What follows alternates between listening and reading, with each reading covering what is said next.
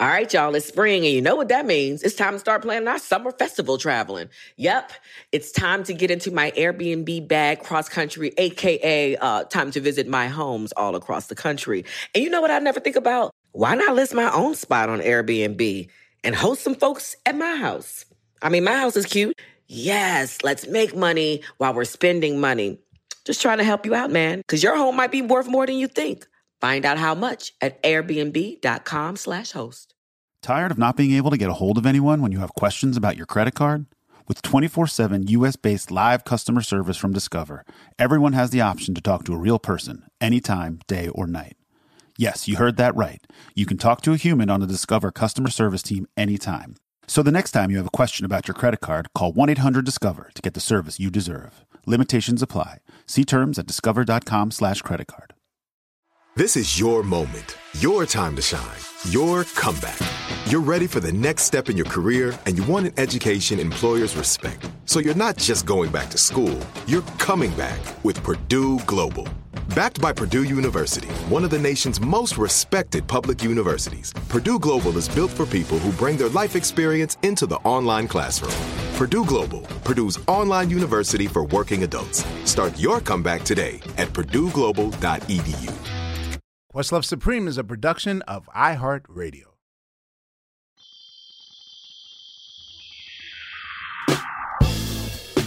You have to understand, like, I don't want this to be confused at all. And this is like maybe probably the most important thing I, I want to say today is I love Quest.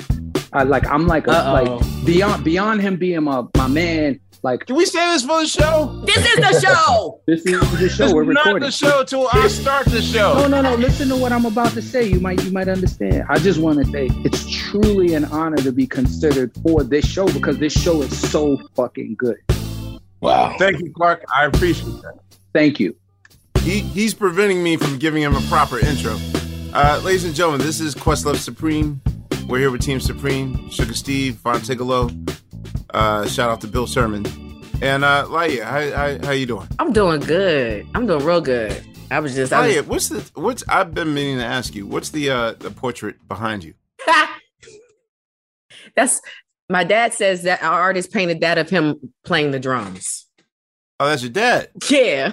Okay, that's what's up. No, no, every time I see it, I didn't know if it was a moon or whatever. And it Oh, that's a symbol, Quest Love. That's a symbol. That's what they I call a symbol. now. With drums, they um play. It come with a drum set.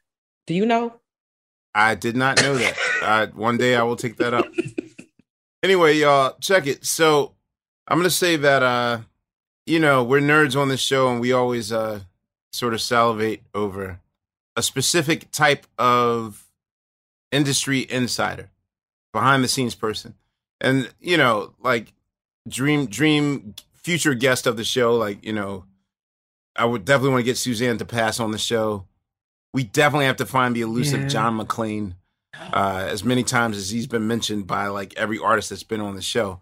But for me, I'll say that the behind the scenes person mostly like offers uh, kind of like a, a, a different perspective and has way more details in a way that an artist who's in the eye of the storm can't see. I don't think you could be in it and of it at the same time. So for me, I love talking to behind the scenes people. And, you know, and I, I'm segueing right into our guest today. This this particular gentleman, he's everything that you've heard about him, probably and more. And um, probably to say resume is a little reductive because I don't, you know, it's not like like he works for nobody. He he's literally God's favorite DJ, and I stand by that. Another guy that he's associated with. Let's start with he is the reason why we know who Jay Z is. That's that's mic drop alone, but there's so much more than that. One story I'm dying to know about, of course, uh, during the Tom Silverman episode, and um, you know Monica Lynch episode. Speaking of um, them developing the new music seminar, and you know one of the most fabled things about it was the uh, the infamous battle for world supremacy tales that I've always heard about, especially the Craig G versus uh, Supernat. Always wanted to know about that. I mean, this is also how we know who Skills is as well. I mean, let's just mention the classics: Brooklyn's Finest, Guess Who's Back by Rakim, Biggie Sky's the Limit on uh, Life After Death. Need You Tonight. Anyway, man, I can go on and on. Not to mention this this human being gave me my true intro into the world of fashion because without him, I would have never had my own Nike imprint, my, oh, my own snap. sneaker line. Yes, this is the man that's responsible. 85. Dude, yeah, It's and that's not one like- of the eighty-five. I'm telling you, man, this this this guy is is a legend, and he's on the show today. Clark Kent, thank you for finally. I won't say finally, like it took you long enough. I realize that this has almost been a year in the making. so yeah, that you're right. The weight falls on me. Yes, you're absolutely right. Clark Kent is probably the guest that we've had to put off the most. You know, it's always an emergency that happens on a Clark Kent episode, and then we're like, uh, can we do this in a, a month or so? So after four false starts, we are finally here, making it happen. How how are you, sir? I am truly blessed to be here on earth, but I'm even, you know, like I'm I'm very, very honored to be a guest of yours simply because of how much I um I admire you. And as I was saying to your to your crew earlier, like I almost like I sometimes I parallel the way you work to the way that I work or the way that I worked. Like when I was coming up, I did everything and I just was trying to be always working, like never not working. And then, you know, like the rise of Quest Love, to me, it's like, I don't, I don't think you're understanding what he's doing. He's just not stopping. And then I think about how I came up, like I just never stopped. So even doing what I do now, like it's like I never stop. I don't even understand stop. And I look at you and I think, okay, I'm not crazy for being that way. And I and I really, really, really respect you. Thank you. I gave my first speech to a bunch of high schoolers. Um, this show is famous for putting me in an uncomfortable. Right, look at Lily's face right now. Exactly. This show pretty much knows my weak points, and they know that I'm a person that uh, eschews or, or avoids compliments. Um, I also avoid kids. You know, many times I've been asked, "Hey, speak at my high school. Hey, talk to the kids." Da, da, da. So I finally got over my fear and went to a Bronx high school last week from this taping. And I actually found myself saying the opposite. Yes, I, I take those words uh, and I, I appreciate, and this is also going to be probably the most polite uh, Questlove Supreme episode we've ever done. Yeah, But, but, I will actually say that I'm trying to. What'd you say, Steve? no, I was going to say that Clark is actually touching on on a, a truly legitimate thing that you exemplify, which is work ethic. And uh, Right. But But there's a I'm- but. Yes, it is. I'm actually, I'm, and I'm dead serious about this. Come on. I am trying to do less work. I'm literally making a living doing things that I love doing. But I know that for me, and no way I'm trying to put a time on anything and not trying to be all morbid. But you know, when you're when you're north of 50, you know, you you're thinking about your your your last few acts.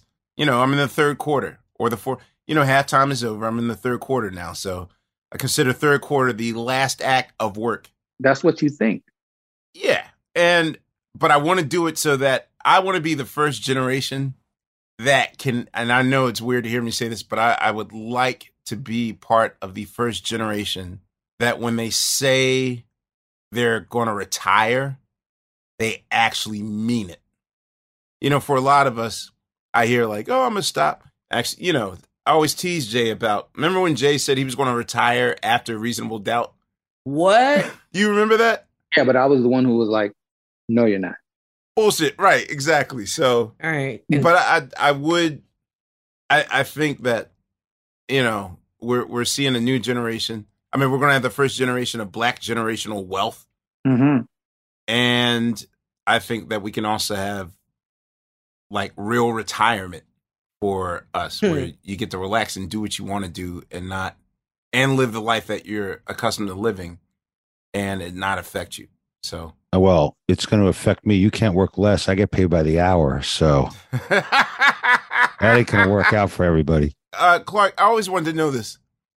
Um, usually in hip hop, when a person comes up with their uh, their moniker, their nom de plume, Mm. um, it's usually an over exaggerated position or something that's larger than life or whatever. I find it very interesting. I mean, not that you know DJ Superman would have been a. I don't know how logistic logistical that that would have been as a title, but I think it's very curious that you decided to choose the the Half Life version of Superman, which is Clark Kent. Right. What was your reasoning? You know, because we don't know any Peter Parkers, or I don't know the other. There was, there was a DJ Peter Parker in Brooklyn. really? Yeah, it's a it's Oh, okay. a radio Peter Parker, but yeah, that's the only two. Okay, well, Okay. mine's is pretty simple. I wore glasses Mhm. since I was five years old, and I got teased and called Clark Kent since I was a baby.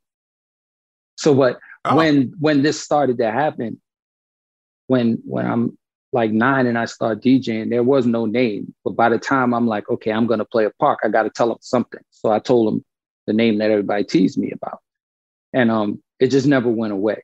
I've tried other things throughout. What were, what were your other names that you were Ooh. optioning? I used to write graffiti when I was really young, and I used to write Blink. So I tried DJ Blink, and I thought this shit was terrible, and it didn't rhyme with anything properly when I was in rap groups.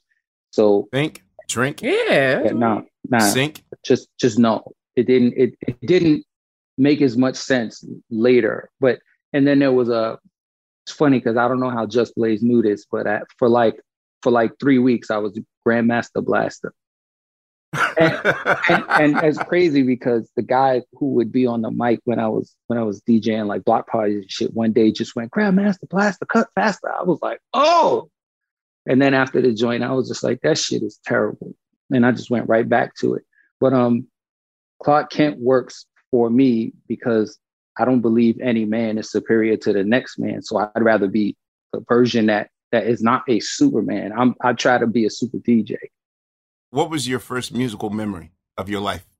my first musical memory, my mother was a classically trained opera singer. Oh, wow. uh, yeah, she sang at the New York Philharmonic. She sang at Lincoln Center. Like, it's crazy. I did Carnegie Hall a couple of months ago with with D Nice, and everybody was like, "Yo, we're in Carnegie Hall? We're in Carnegie Hall?" And in my mind, I'm thinking, my mother lapped this place three times. Like this, this is not until I do it four times. I, until I do it four times, I've done nothing. you know what I mean? Because because I looked, I, I would go see my mother at Carnegie Hall, but like again, she was a classically trained singer, so around the house she sang and played the piano since birth. And then my real, real like music aha moments was um when I stayed with my grandmother, and that was since I was like six and she had this record that she played like every day when she came home from work. It was Happy Landings. And I would watch her be happy playing this song. And then I would just sit there and try to figure out how to play all the records in the house. But when she's coming home, I would put on Happy Landings for her to walk into the house to. And mm-hmm. I realized, like, maybe like a year later, like, I am actually doing something to her emotionally by putting this record on when she walks through the door. And that made me always want to be the person in the house that played the record. So I didn't know that at five and six and seven and eight that I'm becoming this DJ until I heard records being mixed. And I was like, yo, what the fuck is happening right now? So I know that you are from Brooklyn. I was born I was born in Panama, but raised in Brooklyn. Okay. When did you when did you come to uh BK? Two months old. I was two months old. Okay. So can you give us your your take of coming into hip hop culture because you know, for a lot of people, you know, we hear the folklore of the Bronx, the Bronx, the Bronx, the Bronx, the Bronx. But as large as New York City is, I'm certain that the same development was happening in the other boroughs. Here's the thing i i don't look at it like a advent of this thing that that that we call hip hop. I have i just happen to be alive and cognizant of what was happening when i was really young. And the reason why is because i was being this dj and because i knew grandmaster flowers. You know what i'm saying? Because i knew pete dj jones when i was like a, a little kid like knowing those two guys and having the conversations about what was happening, like, you know, it wasn't even like we didn't even know that it was called hip hop when we started playing the records differently. And, you know, like we we understood, okay, that that's a section of the record. But but then I was also in the Bronx with with my uncle, and he would introduce me to Kool Herc. He'd introduce me to Bam and Breakout and Baron and, and JC and Wiz Kid and and wow. everybody from uptown, like Charlie Chase and Tone, like I've known them since I was like 12 years old. You know what I'm saying? Like, mm-hmm. and and Theodore, like I was in his crib when I was like 12 or 13, you know. So watching right. it all and, and, being able to do it all, like, yeah, by accident. You know what I'm saying? His brother Mean Gene, I was my, with my uncle. My uncle brings me to Mean Gene's crib, and then I find out Theodore's his brother. I'm like, wait a minute, what's going on here? Ain't that the dude with the zigga zigga that we all do? You know what I'm saying? But like it was then, it was like so far. It was the 70s, and and I'm really like witnessing and going to 18 Park and seeing Flash and the Casanovas and shit and seeing like Grandmaster Caz can literally say he's known me since I was a kid.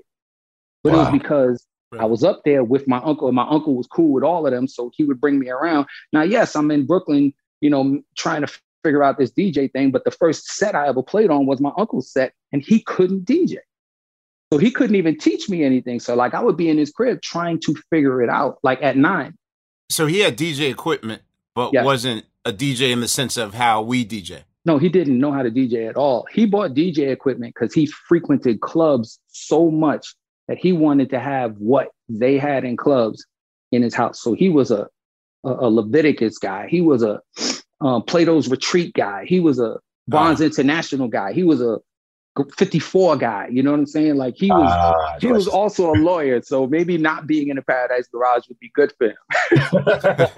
but it's quite an upbringing. All right, because you are cognizant of records in your house alone.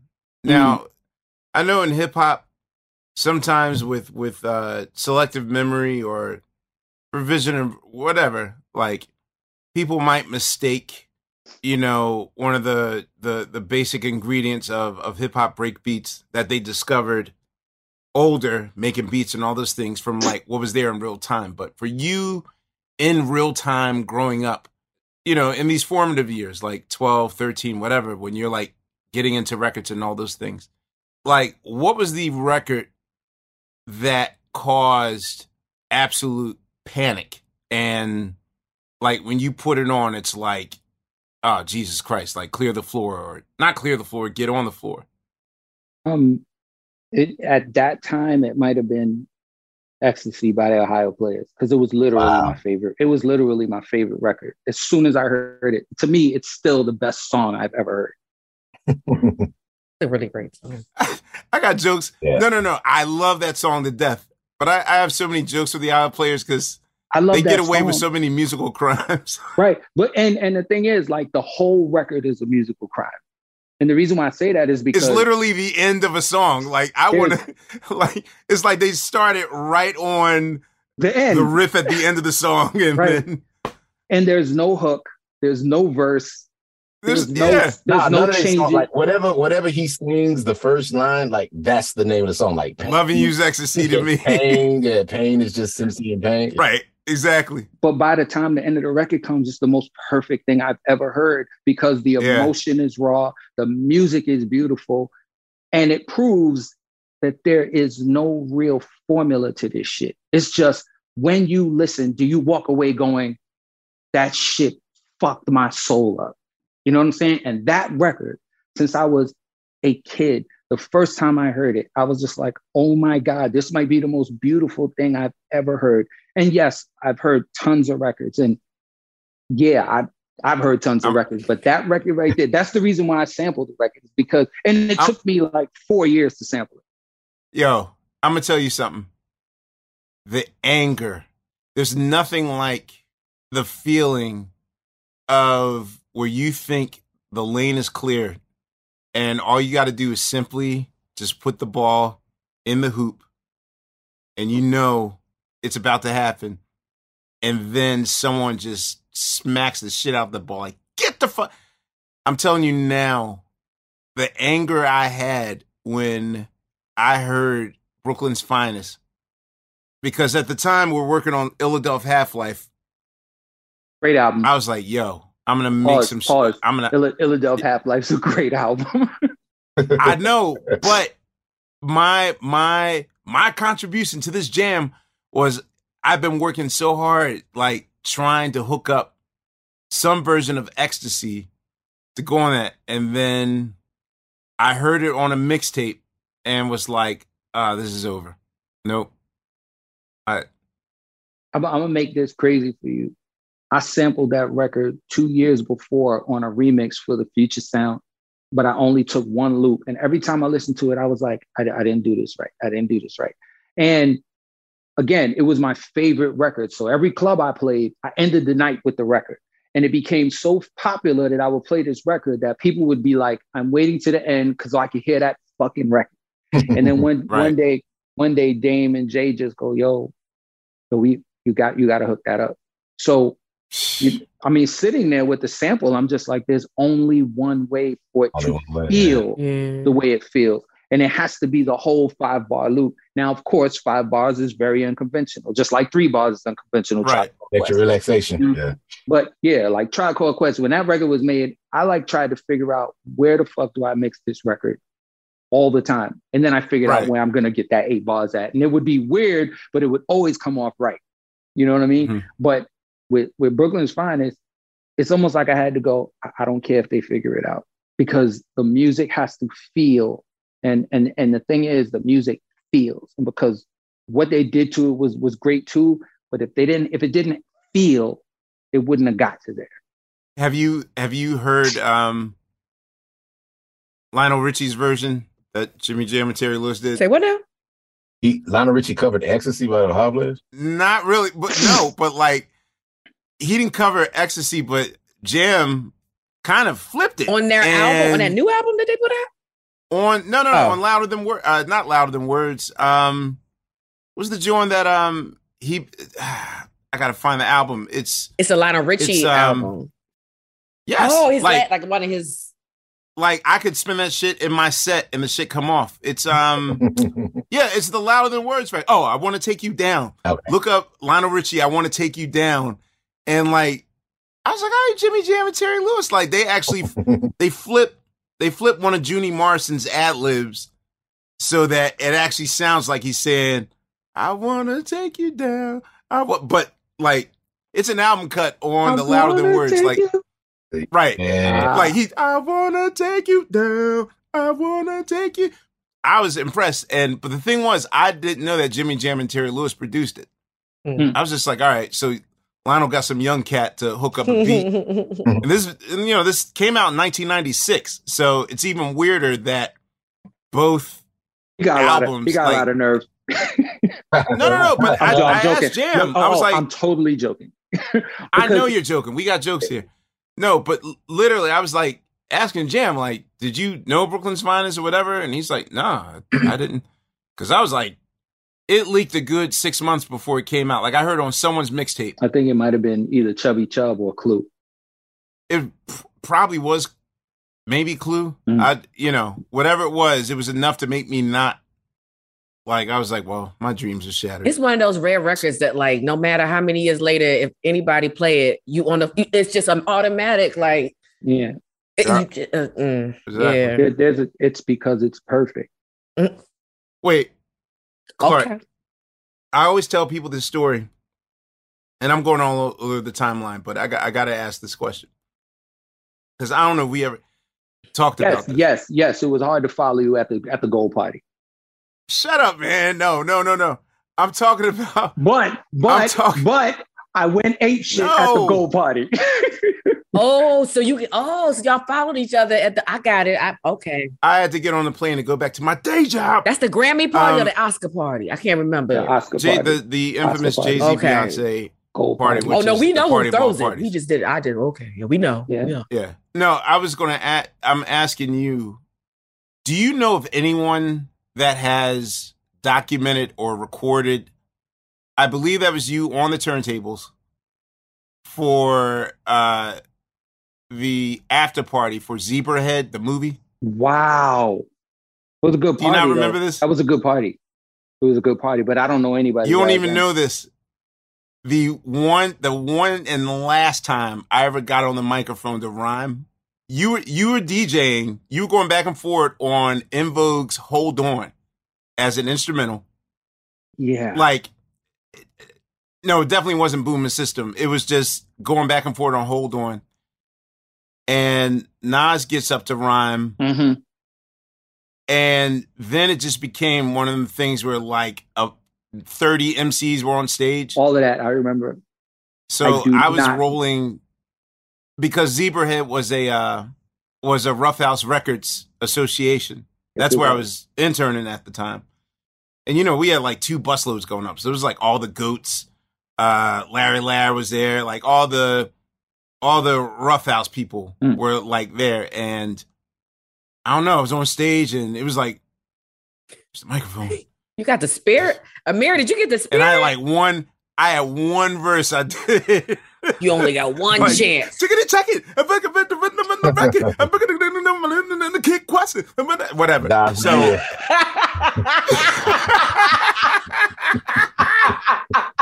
I was always afraid to tell that story because my fear was like someone's going to be like, "Yeah, and I recorded it, and here it is." I mean, like literally, I I remembered Nas rhyming a long time, and then like, then like a bunch of second tier. I think Joe Fatal was there. Yeah. He was. And then by the time it got to like the seventh or eighth MC, then it was like anybody's rhyming. And then I, like I was number like 27. But Mm, mm, yeah, I yeah, sorry, memories. Anyway. No, I'm not mad at you. I, I had one of those moments when I was like 15, and as soon as I was done, I was like, never again. Like But you rhymed, but you rhymed again. Right? Huh? You rhymed again. I was at I was I was I was at a park jam. Oh no, I didn't rhyme again. I just did a hook, and I and well, you did the hook on Brooklyn's Finest. yeah yeah that's what I'm saying. I did the hook. so And time out.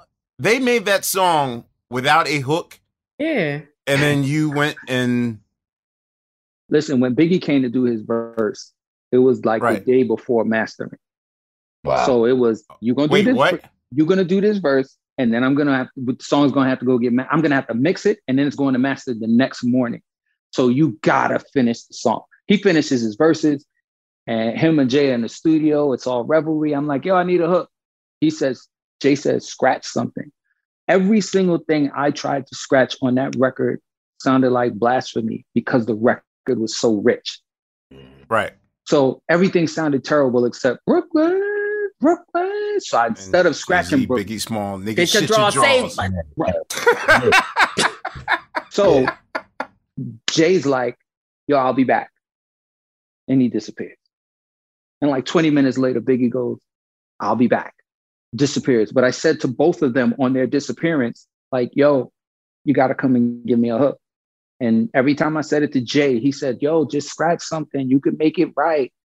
And like I said, everything was like disgusting. I felt so bad I, because all I'm thinking is, How long did it like how many attempts before oh no, I attempted at least 50 different things to scratch. wow. I just had I just had a crate full of records that said Brooklyn. And this wasn't even because of them. It was because that's what I'm thinking. I'm gonna figure something out Mhm. under their hook, or maybe in a section, but in the breakdown section, in the in the in the fifth bar, I'm gonna scratch something every Mhm. hook, right? And then uh-huh. so they're like, yeah, you you you know you're gonna scratch something. I'm like, yes, I am, and I got records, and I'm gonna try to figure it out. And nothing was figuring out. Question though. By 96, the term where Brooklyn at was a known thing. It was a known thing, but it wasn't. "Where it- Brooklyn but but it wasn't a recorded thing that I could just go. I'm going to scratch Ah, it, and there okay. was no Serato. There you go. So There you go. after a million tries, and the only thing I got is Brooklyn, Brooklyn. I'm just like, I'm scared to death. and and I just I just kept listening to to the record, and I was like, okay, let me pull a piece from here, and then. Okay, what you gonna do after that? Because all I got is Jay Z, Biggie Smalls, nigga, shit you draws, and I'm like, that's awesome. But then I'm like, what? What else? And then I'm like, okay, shout out the sections in the boroughs. Shout out the most important ones first. Busted, Bo- Mossy, Bed-Stuy. you know, like let's get to our shit first, and then the rest of the shit I could just roll out. So I did it, and I was in fear. But for the whole time I was there, Damon was there. Mm. And he's oh no, he, but he's not paying it no attention. He's there. He's almost like, I don't know, clock's bugging. Cool. He doesn't even say, clock, you're bugging. I'm just doing this thing and I'm bugging in my mind. So I'm telling the engineer, can you change the way my voice sounds? Can you double it? Can you triple it? Can you quadruple it? Can you yeah. do all of these things? Please do not make it sound like me. And everybody, he's like, well, what's wrong with it sounding like you? I said, in our crew, there is a pact. Clock will never rap. like like Jay, Jay and Sauce. Just one day we was in my crib and they were just like looking at me, and I was just, and, and I was like, yeah, nah, nah, nah, nah. they were looking at me like, Clark, you don't rap. Don't ever be a rapper. Like, let us do the rapping and you make the beats. Don't do this. And I was just like, no problem. I, I never ever wanted to be a rapper. So at the end of everything, Dame is like, yeah, I like it. And I'm just like, okay, please. Huh? I'm like, please do not tell them that I did it. Don't tell whatever you do, don't tell Jay that I did it. It goes to mastering. Everybody's at mastering, they love it. And then the record, like after mastering, I'm just like, yo, Jay, how you like Brooklyn Oh, no, that shit is fire. Who's that? Oh, that's the kids I found downstairs. Later, just so that he wouldn't be like, fuck was he doing rapping? So right. you know, later on it comes out, okay, Clark, Clark did nah, Clark did that. And he was just like, yo, we told you you don't rap, right? And I was like, dog, I wasn't trying to rap. You guys left me here. And he goes, nah, but it's really good though. And then like weeks later, weeks later, we got a show at the Apollo. What's crazy is when I say we, I mean Jay-Z, uh, Junior Mafia and Biggie. So where else are we going to perform this song? We at the Apollo. Now I'm just like, oh shit, I gotta perform. oh, so, no. yo, this is my word. I'm all the way to the side of the stage where almost like I wanted to hide behind a speaker, but I'm like, Jay Z, biggest crowd's going crazy. I start moving closer to the front of the stage. I'm like, Jay Z, oh, nigga, shit your draws. Man, now I'm hyped. I'm uh, not, but I'm hyped now because I'm talking about my city in Harlem. Brooklyn, you don't stop. Best stop. You won't stop, nigga. Crowd's going bananas. Crowd's going bananas. First and last time we did Brooklyn's Finest, because I was just like, I'm never going on tour with you, motherfucker. I'm never doing this shit again. And yeah. unfortunately, they didn't get to be like, nah, you are going and we are doing it because my man passed. Yeah. I was about to say, you never were his official DJ? I was in the very beginning. If you look at the first Jay Z record, um, I can't get with that. I can't get with that. Right. My name is on the logo. It's Jay Z featuring DJ Clark Kent. Ah, that was the name okay. of the group back then. Jay Z featuring DJ Clark Kent, but I, I, didn't necessarily care to be featured. I cared to be making the music and and picking the records and picking the tracks and you know I want to do I want to do the record making. All right, y'all. You know what season it is. Tis the season for spring breaking and planning our summer travel. And if you're like me, you're already in your Airbnb app trying to find which spot is right for you. Now, listen, while I'm looking to spend all this money, what I'm not doing is thinking about making money with Airbnb. See, you gotta change your mind state. Make the money while you're spending the money. How you say, Laiya, do I make the money? Well, you host at your house. And I know what you're thinking. I mean, my whole house? Well, no, you don't have to do your whole house. I mean, you could do a room or, you know, do the whole house. So make some money while you're spending some money this summer. I'm trying to tell you, your home might be worth more than you think. Find out how much at airbnb.com slash host. Tired of not being able to get a hold of anyone when you have questions about your credit card? With 24-7 U.S.-based live customer service from Discover, everyone has the option to talk to a real person anytime, day or night. Yes, you heard that right. You can talk to a human on the Discover customer service team anytime. So the next time you have a question about your credit card, call 1 800 Discover to get the service you deserve. Limitations apply. See terms at discover.com slash credit card. This is it. Your moment. This is your time to make your comeback with Purdue Global. When you come back with a Purdue Global degree, you create opportunity for yourself, your family, and your future. It's a degree you can be proud of, a degree that employers will trust and respect. Purdue Global offers working adults like you over 175 flexible degree programs to meet your specific career goals. These include associate, bachelor's, master's, and doctoral degrees and certificates. Purdue Global degree programs range from nursing to business to communication and more. Whatever your interest, we have the degree that will move you forward. You have the knowledge, you have the experience. Now it's time to get credit for the work you've done and earn the recognition you deserve with Purdue Global, Purdue's online university for working adults. You know you're worth it. We do too. So don't wait another second to get the degree that will take your career to the next level. Start your comeback today at purdueglobal.edu. I just want to ask you about um your time with Dana Dane. Dana Dane with Fame. That's the first tape I ever owned. And uh oh shit, like straight up. that's dope. So, That's yeah, dope. man. In a day with fame. Man, listen. So In a day with fame.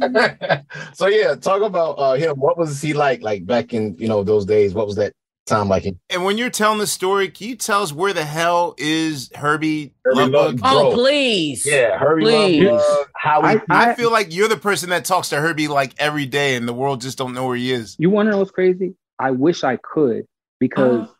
I literally blame him for the reason I produce.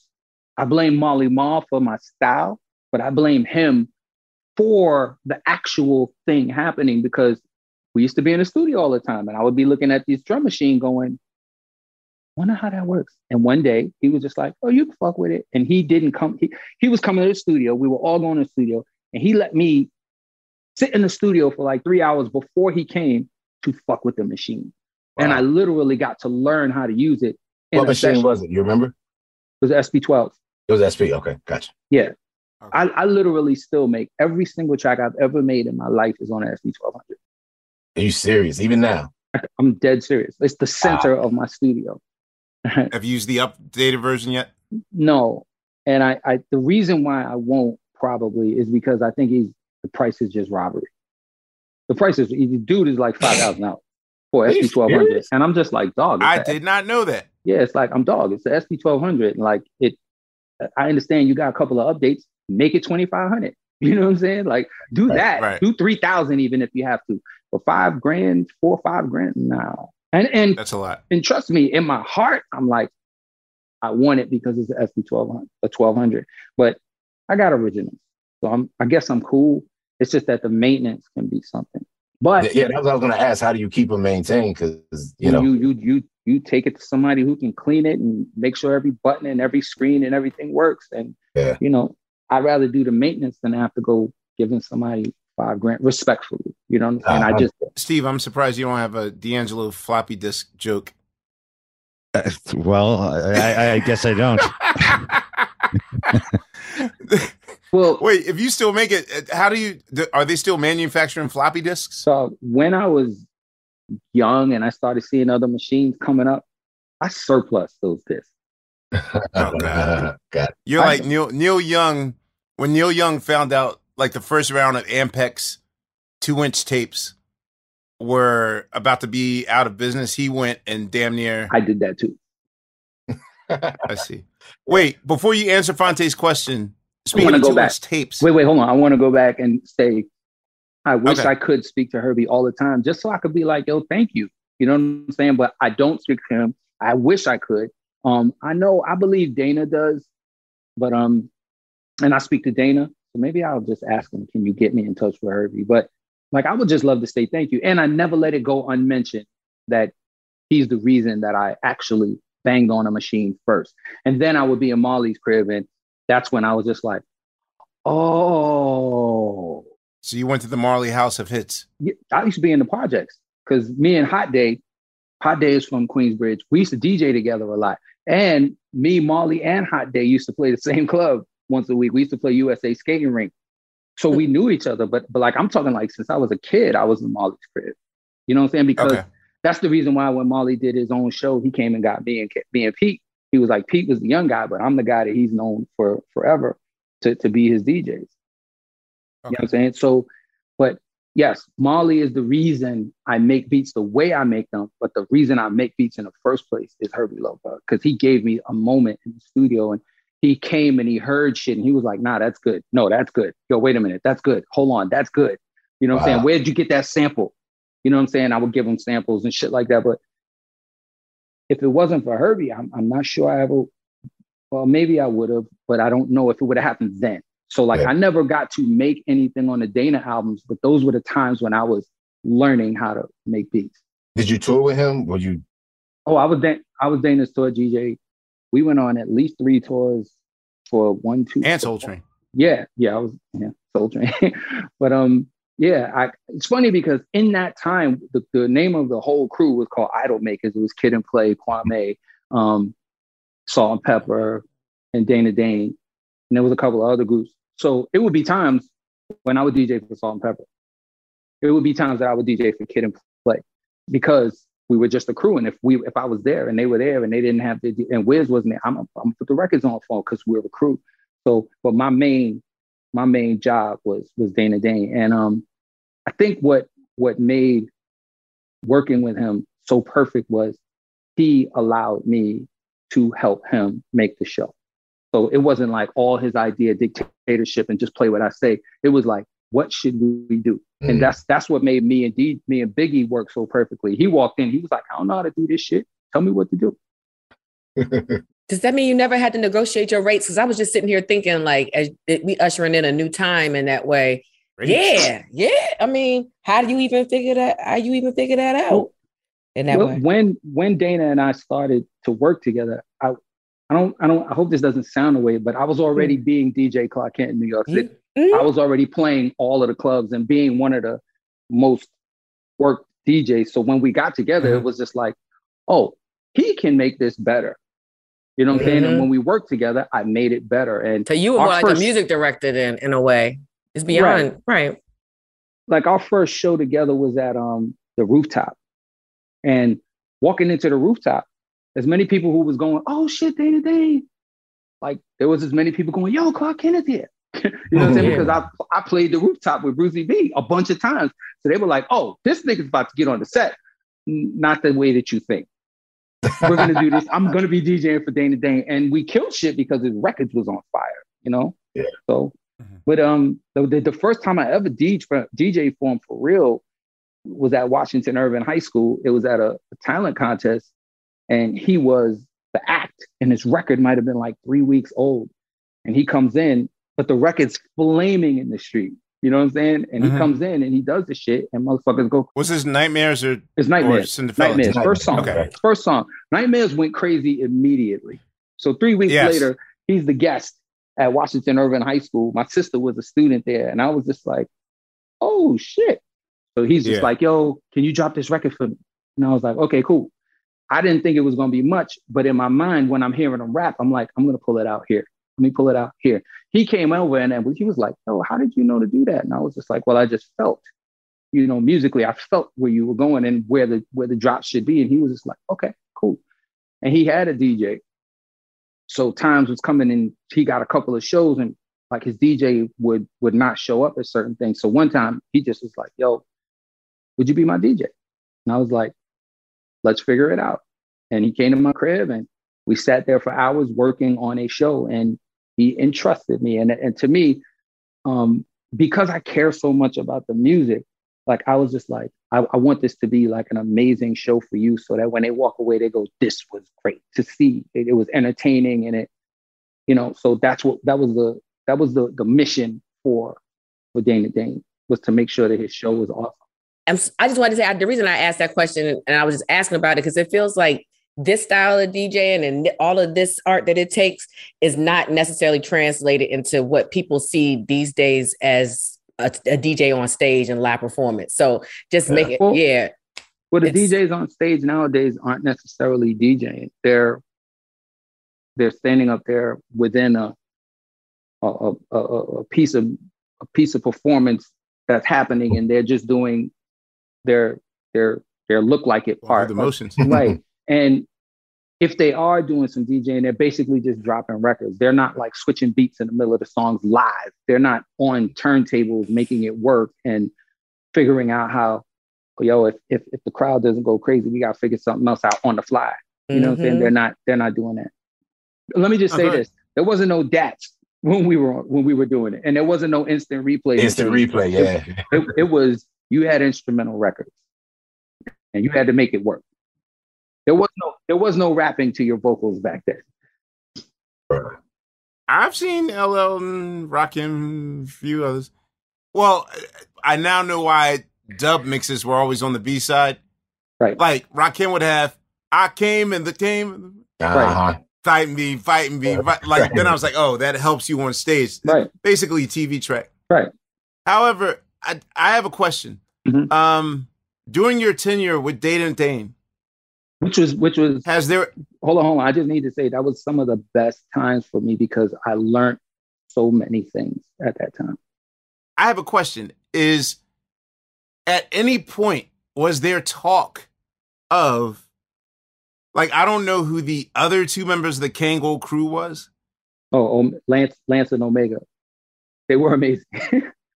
So w- was there ever talk of them doing something together? Like I know that I I still no one still answered with with gave me giving me a straight answer on why it took Slick Rick four years to go from La Di Da Di to Great Adventures.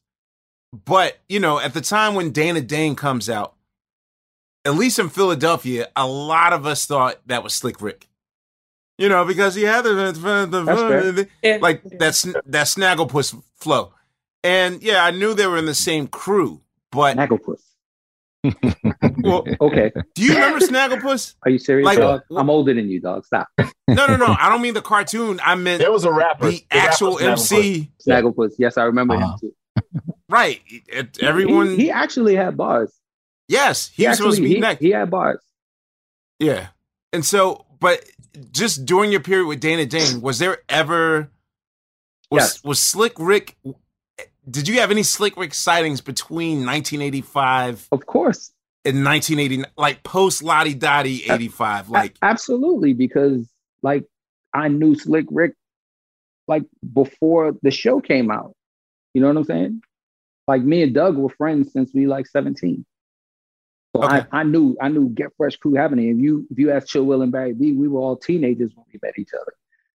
And and we would so no one ever had the conversation like, yo, Slick Rick, Dana Dane, do a joint together. It was actually it should have been done. Hurby was trying to get the Kangol crew together. He had Lance and Omega and Dana Dane, and we were trying to wrangle Slick Rick at the same time. But Rick was getting his shit together for what would be one of the greatest rap albums ever. Great adventures, yeah. Ah, okay. All right. Great I Advent- Great Adventures is a bar. Like if you tell stories, you should be trying to tell stories better than that. It's an impossible bar. Yeah. Right, which is which makes it amazing. So that makes it really something to shoot for. Now I know in Philadelphia, it's you got to know somebody that has a station wagon or a van or a minivan Mm. to really make it happen. But as a New Yorker, how does one be an effective DJ? On the train. Yeah, or just like get, walk me through. Like, what year was it that you were like, okay, I'll do your block party? um, and That's not your own neighborhood. in 1976, 70, yeah, six, 76, I was, no, 77. While in the summer of 77, I was, I was 11. And um, I played at, uh, at uh, Grandmaster Flowers was, was DJing in Lincoln Terrace Park.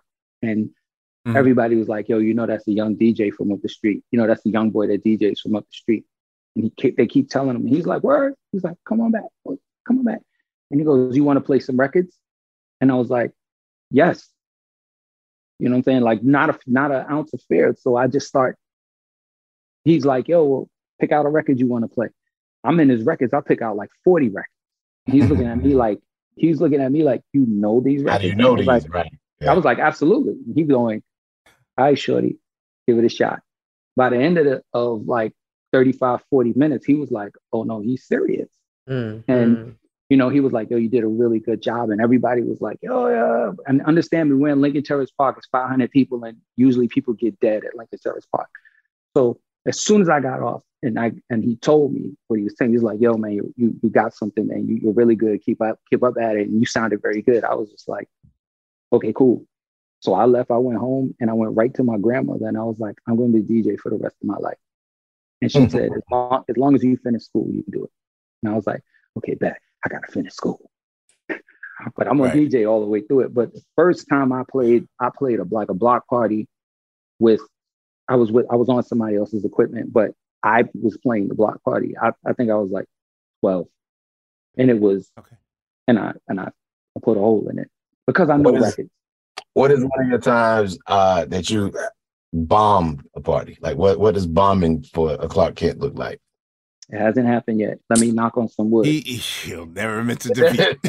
no, no, no, no. It's, it's not that. It's just that I, I put so much pressure on myself to make sure that it doesn't happen that it just hasn't happened. I'm not saying it can't happen. well, So if like so if like my 16 year old was like, hey, come play my party, like you can you can play for that crowd.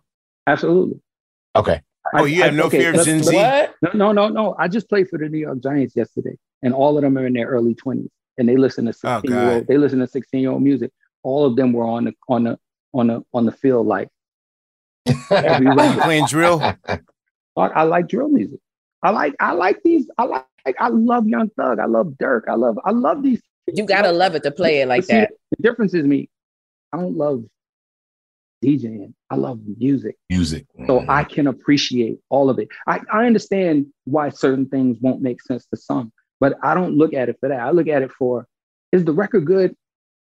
Is the Mhm. record good? If the record's good, I'm gonna play the records. I'm gonna play the good records. And that's all I think. I, I don't care what kind of music it is. If I if I can't understand the energy of it, and it doesn't get played. But when I do, like I'm I'm going for it because I I I literally love the music itself. It's much much more important than DJing. But I guess that's the actual part that makes me a really really a, a very good DJ. All right. So you live in a life of yes. So that said, A life of yes. I don't understand. uh, we we we we did an episode with with DJ Drama where everything was a yes, Yes. and a lot of those things were things no, I would no. say hell no, no, no, no, no, No. no. I don't mean yes, but just like you know, if I'm done a gig, I want to go home immediately. He gets done a gig, and then an unknown T.I. is you know chasing him to the car. Yo, I rhyme. Okay, give me your number. Here's my number. Come to my Oh, no. basement. Mhm. That's what drama was talking about. I I would have missed that. okay, think about this. If I don't listen, I don't hear hope. Well, If I don't listen, if if I don't listen, my cousin Foxy. If I don't listen, if I don't listen, I'm not the first person to work with Kim. If I don't listen, I don't have skills in my house before any battles. Mm. You know what I'm saying? If I don't listen, I miss it. If I don't listen, I don't know the records. If I don't listen, I can bomb at a club. I come from the contact sport of DJing. Mm. And because I come from that era, I look at every single gig like it's the last one. Some kid wants the spot. My question is, am I giving it to you? You're bugging. You got to take it. And if you try to come up against me in a club, you're going to lose. Damn. So if if I bomb, it's going to be because no one else was there to to to to, to edge me on, Like, and I just was like, "Fuck it." You know what I'm saying? Like if there's ten people, those ten people are going to walk away going, "I don't know who that DJ was," but you know what I mean? Patti LaBelle went on TV talking about how Clark Kent rocked her at a party. Like, I'm sorry, that's Patti Right. LaBelle. That, that's Auntie Patti LaBelle. Like she's my mother's age. Like, and she was like, "That DJ Clark Kent was incredible." I was like, "Yes." and that's your rep now. You got to keep up. You got to keep that. Keep going. Yeah. Keep going. Uh, imagine because when somebody said my name to her recently, she was just like, "Oh my god, that motherfucker," and I'm just like, if if I don't keep that up, it's over. It's over because the chip on my shoulder is is is ignorant. You know what I'm saying? So the one time I bomb is going to be the last night. Somebody's going to be like, never again, because they want it so bad for me to bomb. Right, right. All right, y'all. You know what season it is. Tis the season for spring breaking and planning our summer travel. And if you're like me, you're already in your Airbnb app trying to find which spot is right for you. Now, listen, while I'm looking to spend all this money, what I'm not doing is thinking about making money with Airbnb. See, you got to change your mind state. Make the money while you're spending the money. How you say, Laiya, do I make the money? Well, you host at your house. And I know what you're thinking. I mean, my whole house? Uh, well, no, you don't have to do your whole house. I mean, you could do a room or, you know, do the whole house. So make some money while you're spending some money this summer. I'm trying to tell you, your home might be worth more than you think. Find out how much at airbnb.com slash host. Tired of not being able to get a hold of anyone when you have questions about your credit card? With 24 7 US based live customer service from Discover, everyone has the option to talk to a real person anytime, day or night. Yes, you heard that right. You can talk to a human on the Discover customer service team anytime. So the next time you have a question about your credit card, call 1 800 Discover to get the service you deserve. Limitations apply. See terms at discover.com slash credit card. This is it. Your moment. This is your time to make your comeback with Purdue Global. When you come back with a Purdue Global degree, you create opportunity for yourself, your family, and your future. It's a degree you can be proud of, a degree that employers will trust and respect. Purdue Global offers working adults like you over 175 flexible degree programs to meet your specific career goals. These include associate, bachelor's, master's, and doctoral degrees and certificates. Purdue Global degree programs range from nursing to business to communication and more. Whatever your interest, we have the degree that will move you forward. You have the knowledge, you have the experience. Now it's time to get credit for the work you've done and earn the recognition you deserve with Purdue Global, Purdue's online university for working adults. You know you're worth it. We do too. So don't wait another second to get the degree that will take your career to the next level. Start your comeback today at purdueglobal.edu. All right, let's go to when you're 14, 15, when you're like got some years in and whatnot. So this is what I want to know. I mean, in 2022 now, especially in the world of Serato, probably the biggest problem that we have as DJs is that it's too much information, Mm-hmm. way too many options. I now, Right. I mean, I have a I have a MacBook Pro that can hold about four terabytes of music, and so for me to figure out, I mean, on an average, I mean, even though I prepare for like 300 songs, usually before a gig, I'll have the 200 that I'm ready to rock or whatever. But back in the day, Mhm. when there aren't that many records left, Before you say that, I'm gonna ask you a question and tell me if you believe this. okay. Would you believe if I told you I don't go, I'm gonna prepare this set? Oh, I absolutely believe. I believe I'm the only human being that. Well, you, I'll put it this way: I'm preparing for the gold party next year Understood. Oh. right now. Cool. and I got maybe 30 songs that I like that I have to plan shit, but I, that's also like a, a fault of mine that I'm trying to not do some. I'm trying to be not as calculating well, well, you should know in my that creativity. There's, there's plenty of people that do that. I just, I just can't do it. No, I mean I th- that's I believe you. I, I believe that you can be in the moment and know Right. This will work good next. This will work Well- good next. That comes from being a club DJ for my whole life. I'm, a, I'm a club DJ, so I don't, I don't, I don't, I don't call myself a show DJ. I don't call myself a radio DJ. Have I done shows? Can I do shows? Yes. Can I do radio? Yes. Can I do all of those things? Yes. I never call myself a mixtape DJ. I'm a club DJ, and because I'm a club DJ, like I really can't prepare. I gotta be. Oh shit, that's what's happening. Oh, let me turn this shit into some other shit. So you work on the spot. Okay. Yeah. I see that. I'm, I'm gonna tell you where I work from. I work from here. It's what my heart's telling me to do every time I put a record on. Oh, so you take requests? Never. Damn, I just want to slide that in. Look. That is God's DJ. Let me amend that. The Okay. only Okay. person I will actually pay attention to about a about a, a request is my wife. Okay. But she, she probably don't. She probably don't do Now, it. she don't. She don't. But the other part is, if she does, she's so in tune to where my mind is musically. It's almost like I can go. That's a good "Damn, suggestion. Right. That's a good one. you know what I'm saying? And, and it's because she's been around me for so long playing, like she can damn near tell this might work for him as well work for me. no more rabbit hole. Walk me through DJing in your formative years. Like, like how many records do you feel is needed for? First of all, how long are DJ gigs? no less than six hours. Like no less, because I was playing a club around the corner from my crib when I was 14. And that's when I learned how old, how long you gotta play. And that night I had like six crates of records.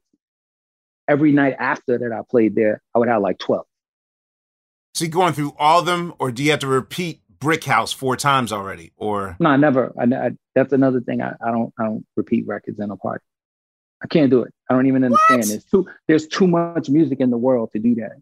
He said it's Like too much music. Yo, Quest. Here's something else. I never played slide. I never played line records.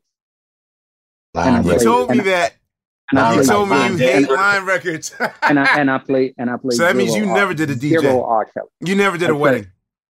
No, I've done weddings. There, just I just tell them I'm not doing that. Not a So like no, wobble. no electric slide, wobble, none of that, no dance or none of those. If you got if you got to do a record like that, that means that means you can't make them dance. The gag is to make them not even remember that they didn't even hear them records. You're right. And and and, and that's Yeah. the thing. It- It's so Yeah. many records that people do the electric slide to. Why do I have to play the oh, electric I played slide? the electric slide, right? Right. Come on. I don't have to tell you to, to do the dance. If you want to do it, you're going to do it. You're going to find a record to do it. to. And they will do it. If they Man. want to do it, they'll do it to damn near anything. How does the format for the originals work when the five of you y'all have eclectic taste, but you guys are also kind of left to center I of love that. Yeah, I Mhm. mean, how do how do you guys decide Cause Rich Like, too, the- right? Rich Medina. Yeah. and especially in times of like when you guys do your your um your gigs like how is it just like all right you do three records i'm gonna do three records you do 3 Mm-mm. records i'm gonna do 3 Mm-mm. is it a, how does what's the We- format The format is set up already. It's half an hour each, and we keep rotating the half hours. If it's only three, then it's just gonna be an hour and a half, and then there's then I'm back, or hour and a half, and I'm back. Hour and a half. If it's four, then it's two hours, and I'm back. Two hours. You know what I'm saying? So if it's all five of us throughout a night, you'll hear everybody twice because it's half hour sets. And no matter how many people is there, the idea of the originals is five DJs who are friends, who really care about each other, who just want to have fun. So whether we're all there or not, we're just gonna make sure that the night is fun. Y'all killed it during COVID. I appreciate that when y'all would give us the love. It was nice. Thank you. i feel like a big part of your your greatness is kind of your social skills when did you learn the power of meeting people uh kind of making connections that sort of thing. Because i mean you're also known as the man who knows everyone. There's literally n- no one i can stump you on in terms of a notable figure in history that you're not in contact with. So like at what point are you taking an extra step to get to know this person take this person's card and what they would Well, call making moves politics literal, literally, it's about whether I respect the person that I'm meeting, and if I do, then I feel like we can have a real conversation. And in most times, I'm having a conversation on the spot, to and that lets me know whether it can be something else or not. Whether it was, yo, make sure you call me, or yo, let's let's set up a meeting, and I let it be on them because, you know, like I'm not I'm not pressing anybody to do things with me. I'm just like, maybe we can do some cool shit. And if we can do some cool shit, then cool, we'll do it. But I leave it up to them and I let my track record speak for everything that I'm doing. So like when I meet somebody from a shoe company, like I'm not gonna sit there and be like, oh, I did this many projects. I'm just like, how you doing? Nice to meet you. Look, maybe we could figure something out. And I let it move that way and let the person decide whether they should or they shouldn't. And if they don't really know everything and they start doing the, the history, maybe they'll walk away going, "Oh, I definitely got to do something." I mean, and that and that that goes across everything. It goes across music. It goes across sneakers. It goes Yeah. across everything. Like like uh, one of the first things I do when I meet a new rapper is I ask them about records. Like I'm talking like in the first three minutes, I'm like, "Yo, have you ever heard America's Most Wanted?" Mhm. If you tell if you telling me you make an album that's a classic, to me you have to know what classics are. So have you heard Mm. America's Most Wanted? Well, okay, cool. When you do understand what that is, holla at me. But when you don't, you really can't talk to me about no rap. You can't talk to me about rap if you don't know what the greatest offense is. If you can't, if you can't tell me what uh, it takes a nation of millions. If you can't tell me low end theory, like dog, you can't. Yo, there's there's so many rappers that are making right, records right now that think Reverend Run is a freaking reverend, Yeah. and that's it. That's all. know- But I blame I blame us for that. I am in total agreement. We have a culture that doesn't cultivate itself. Facts. So so I expect these things, but when you come to me talking about you and MC and all of that, if you say you an MC and not a rapper, oh well, you got to know MC shit. I'm gonna ask you about MC shit. And Right. then if you're a rapper, I'm gonna you about rapper shit. You know, like, but if you can't, I'm just like, yeah, when you do, I'll at me. Mm. What what was your first non DJing for notable MC figure job in the industry? Like your was- first Clark Kent as A and R or Clark Kent as Yeah, I was I was A and R at uh it's funny because I was A and R at Epic Records for like two days. Um, oh, word.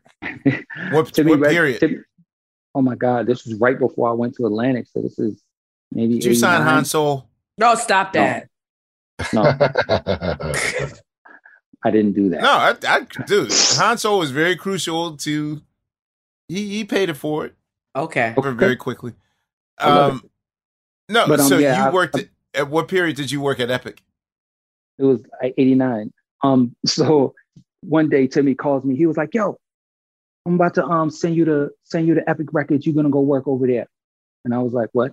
He was like, yeah, you're gonna go do A&R. And I was like, fuck is A&R? And he goes, you're gonna be looking for new artists and trying to sign new artists. I was like, oh shit, they're gonna pay you this much. I was like, what? I was like, bet. I ain't gotta run the streets chasing chasing it anymore. Like I and and then like when I got into the first meeting, I was like, can I still DJ clubs? Is that okay? And they were like, we definitely want you to DJ uh-huh. clubs. We definitely want you to stay on the radio. We definitely want you to Definitely your- want you to your stay on the radio. Right. We definitely want you to have your pulse on everything.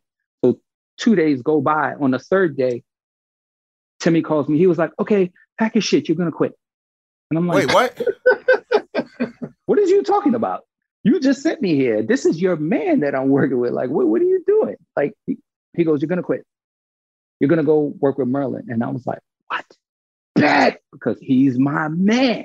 Mhm. And he walks me into Sylvia Rhone's office, and then I met my mother in the music business. Wow.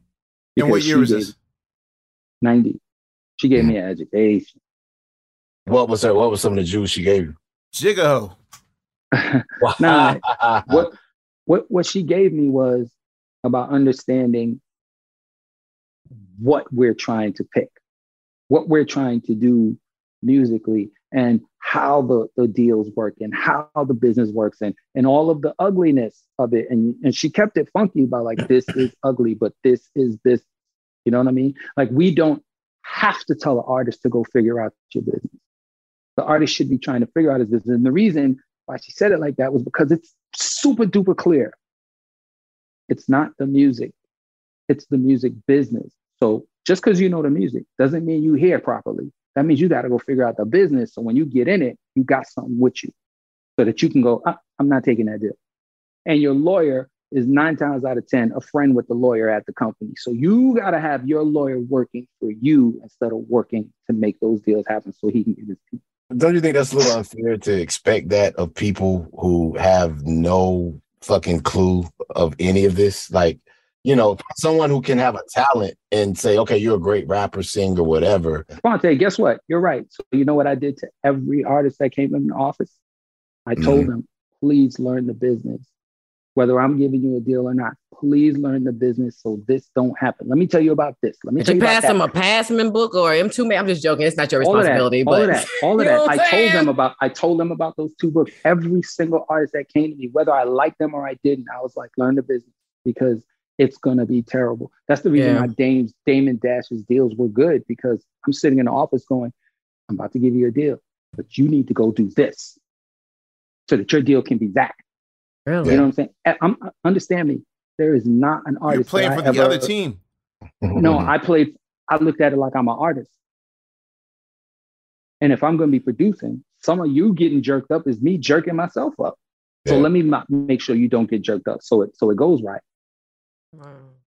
Just in that period, you know, especially in 1990 New York, man, it was like it was it was the it was the gold rush, the Wild West, and you know, mm-hmm. I know that Dante is getting numbers on the boards for like the acts that he signed, but for you, right. um, one, can you talk about cl- near misses of of acts that you tried to sign that that that you close but no cigar acts that you had, and I, what is not, the process not, of you trying to get an act like? are you the sports agent that has to go to their crib and like, yo? You want to, the answer to that? First, the, the first things first. I never really had to go to an artist's crib because, again, I was already being DJ Clark Kent, so they were coming to my office, and if I liked them, I'm trying to sign them. So I had Nas before anybody. Like soon as I heard the barbecue, I called Akinyele. I was like, bring him to my office because I was working on a deal between. It was I was working on a deal for Akinyele where I had a bidding war with with Jimmy Iovine, and of course, I'm just a director of A&R. I'm not a vice president. Jimmy Iovine won that war easily, but Akinyele, Akinyele and Large Professor are my mans. I was like, who's that kid on the barbecue? Oh, that's Nas. Bring him. And I probably wasn't clear because I was like, bring him and bring his demo. When he came, he sat in front of me. It's me, him, Akinyele. I was like, yo, give me a demo. He's like, I don't have a demo. I was like, what? After that, you ain't got a demo? Like that's going through my mind. And I was just like, so I had to say to him, I was like, yo, um, I'm not a vice president. Like I'm not the president. I'm a director. When I bring something, I gotta show them the music. So like, you know, like Akinyele had a bunch of songs. I was I was walking it through to him. I was like, I gotta I gotta play the music to get to try to get to that point. And and I said, you know, we just signed Das EFX. They had damn near a whole album done. Like mm-hmm. he walks out of the meeting, rightfully so. There was nothing to do, but I was just like, please, like if you got some songs, get me the songs or whatever. He walks out of the meeting. Years later, he makes a record, and in the record, he goes, Clark Kent wouldn't sign me because he signed Das EFX. And I was like, that, that's, that's not what happened. I was like, you know what? Weed is something. But like you know, Akinyele, I, I lost Akinyele um, to to Jimmy Iovine. I lost, yeah. I lost, I lost Mobb Deep to Bones Malone. Hmm. Hmm. Yeah, damn. When they when they were Poetical Prophets. Um, oh, when it was poet, on poetical, when they were on, they were in my office. Like I was trying oh, to wow. sign these these little boys, and it was this chick who managed them who was cool with Dame. So Dame was halfway managing them too. So I was just like, shit, it's all family. We're gonna go. And Bones had heard them like the day before me. so he was trying to sign them, and he he could. He was at Fourth more, and Broadway, right? He was, yeah, he was at Fourth and Broadway. So yeah, like he already had something like the day before so it was almost like I'm going to have to fight with my man. And I was just like, nah, I can't, I can't fight with Bones about this. And then the the way that they were structured with the girl, I was like, you know what? Do what you're gonna do. But I, I was they would have been wherever I was at. And I and I still got number love for them. Yo, I'm glad you mentioned this. Can you tell me how long it took for Das EFX to create their first album after they had the single? The album was. Because I swear to God, they were just no. The album was rhyming over done. skull snaps every beat. The rhyme was the album was done practically maybe one song off when they came to the office. Wow. And Word? we were all we were all like, oh shit, like this is it. yeah. What member of the who did the who did the production on that album? Um, That's one thing that was never made. Was it PMD or was it? It was. That was Chris Charity and uh. Yeah, it, yeah, it was them. It was on Chris Charity and Derek Lynch. Yeah, solid scheme. Solid scheme. Yeah. What's crazy is I didn't even notice until later, when when it when the deal was done, like they brought the whole crew to the office, and I'm like, I'm looking at solid scheme, like, yo, don't I know y'all? And they were like, yeah, we live on the next block from you. And I was like, you motherfucker. I was looking at them like, you motherfuckers make beats you did all of this shit? They were like, yeah, we was doing it in the crib up the street from you. And I was just like, dog, I know y'all. Why didn't you, tell say me? Something. I just, I just know y'all as the kids from up the block. Why didn't you say something? He said, Well, you know, Paris was like, he's going to bring it to where you was at. So I figured we find out. I'm like, What? Like, I didn't have to do this. It didn't have to go that way. It could have went through y'all. It could have been a solid scheme production. And, um, you know, yeah, but they did, they did all of it. And it was literally done before the deal was done. All right, y'all. You know what season it is. Tis the season for spring breaking and planning our summer travel. And if you're like me, you're already in your Airbnb app trying to find which spot is right for you. Now, listen, while I'm looking to spend all this money, what I'm not doing is thinking about making money with Airbnb. See, you got to change your mind state. Make the money while you're spending the money. How you say, Laiya, do I make the money? Well, you host at your house. And I know what you're thinking. I mean, my whole house?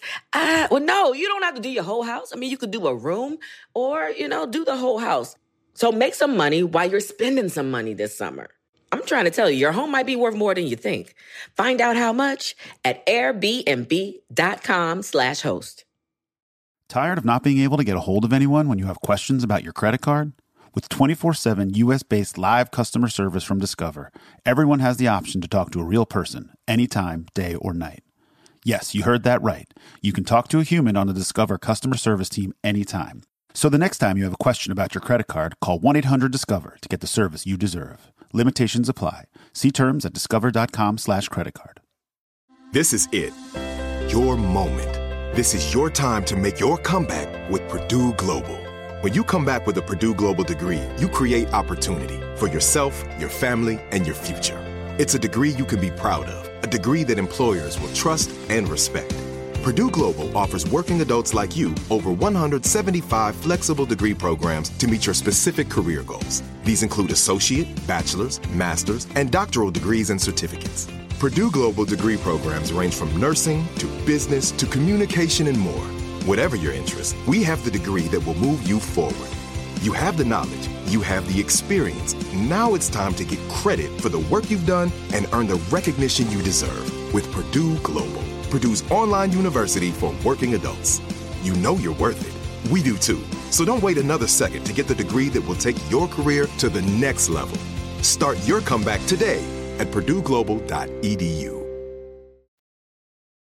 Now, I mean, I'm in an era where, okay, if something fresh comes out, everybody's biting it a second later. I mean, it's so Right. common now that, you know, I don't, I just think it's, it's, it's just the, you know, the, the, the lay of the land. Like some dope comes and then you got to do your version of it. But I've just never seen a domino effect or a sea change effect happen so rapidly in hip hop than when after Das EFX came out. So could you just talk at least from the from the behind the scenes standpoint or what it was Um, like? Like when you heard that song, you knew that you had lightning in a bottle? Yeah, for sure. Yeah, I knew that I knew that it was going to be crazy because of how funny enough at that moment how different it was. But I didn't literally feel it was so different because you have to remember at that time I was trying to find Jay Z and Jaz, and they were doing it in the eighties. So they were tongue twisting even way before then. No, no, they were. I'm talking about the eighties. The originators came out in the eighties. Originate, yeah. Yeah, and they were doing what you heard, the riggedy, the diggity, diggity, the sticky, all of that shit was in the originators records, and the tripling was in the originators records. So like they were doing it from in the 80s, and I was trying to find them. But when this happened, I was like, okay, yeah, we have to do this. This is an emergency. Right. So we do it. Shit goes crazy. But then, yes, a ton of motherfuckers just all of a sudden were riggedy and stiggity and jigga jigga. and I was just like, wow. But that's happened from the beginning of time. The second song that was ever made is a sample of the first song. But did you? I almost feel like the the this is the one of the rare times where I felt like biting It, it was super Das EFX. Yes.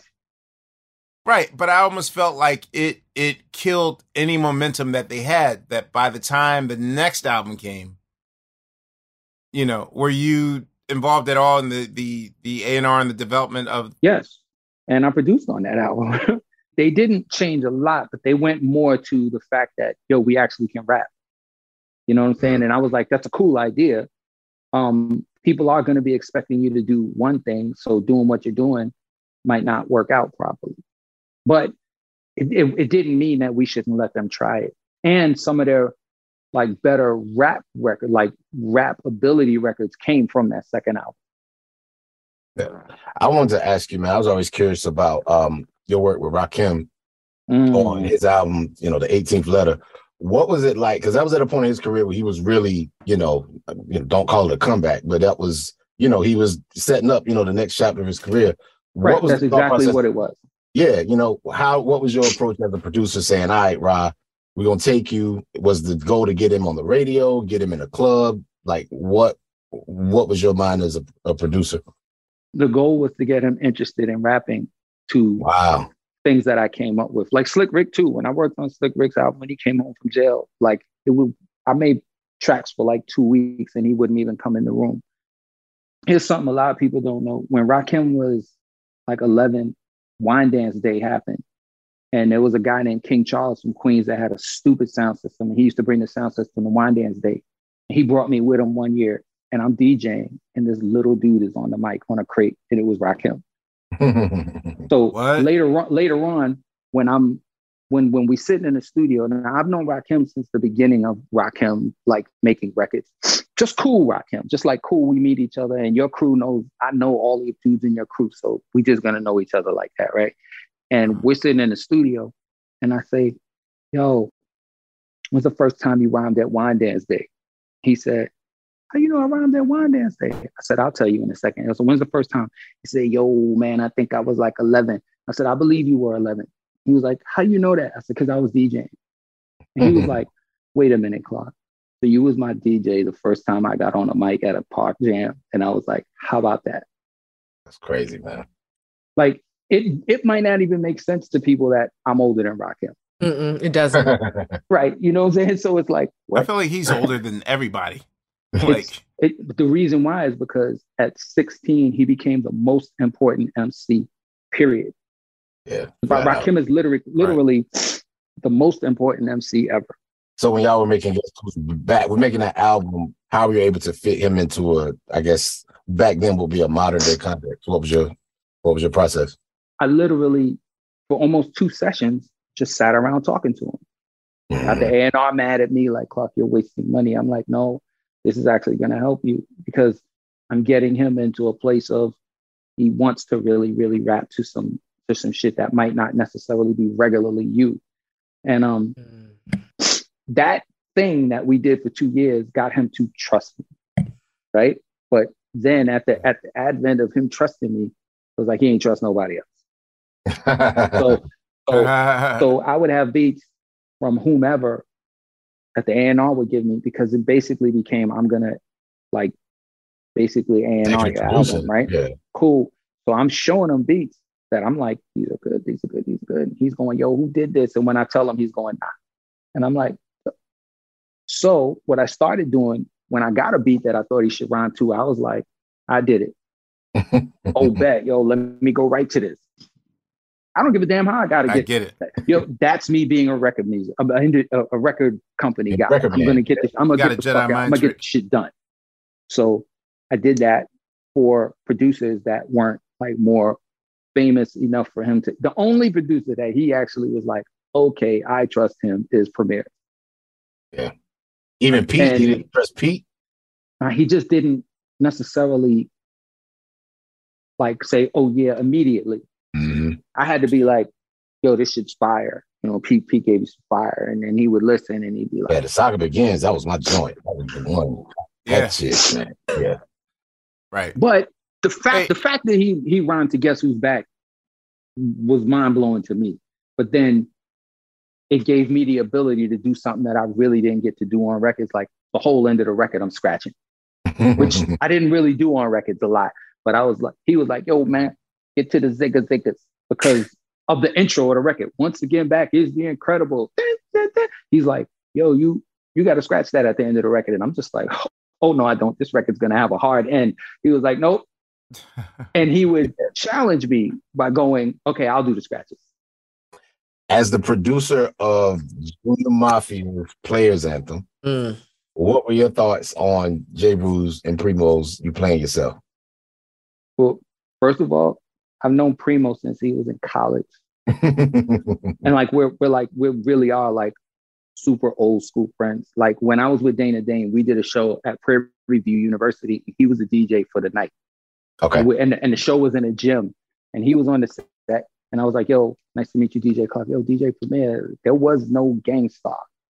it was DJ Premier. I'm like, "Yo, good to meet you, man." And he and I was like, "Yo, you you playing some shit." You know I'm saying you you getting it off, and he was like, "Yo, thank you." And I get on, we do the show with Dana Dane, and, and we instantly became cool.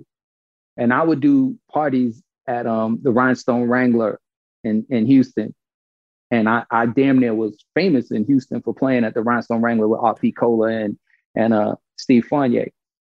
And I was super tight with James James Smith at that time. So like when the advent of Gang Starr came, I was like, I know we know each other already, Mhm. you know, so we super cool.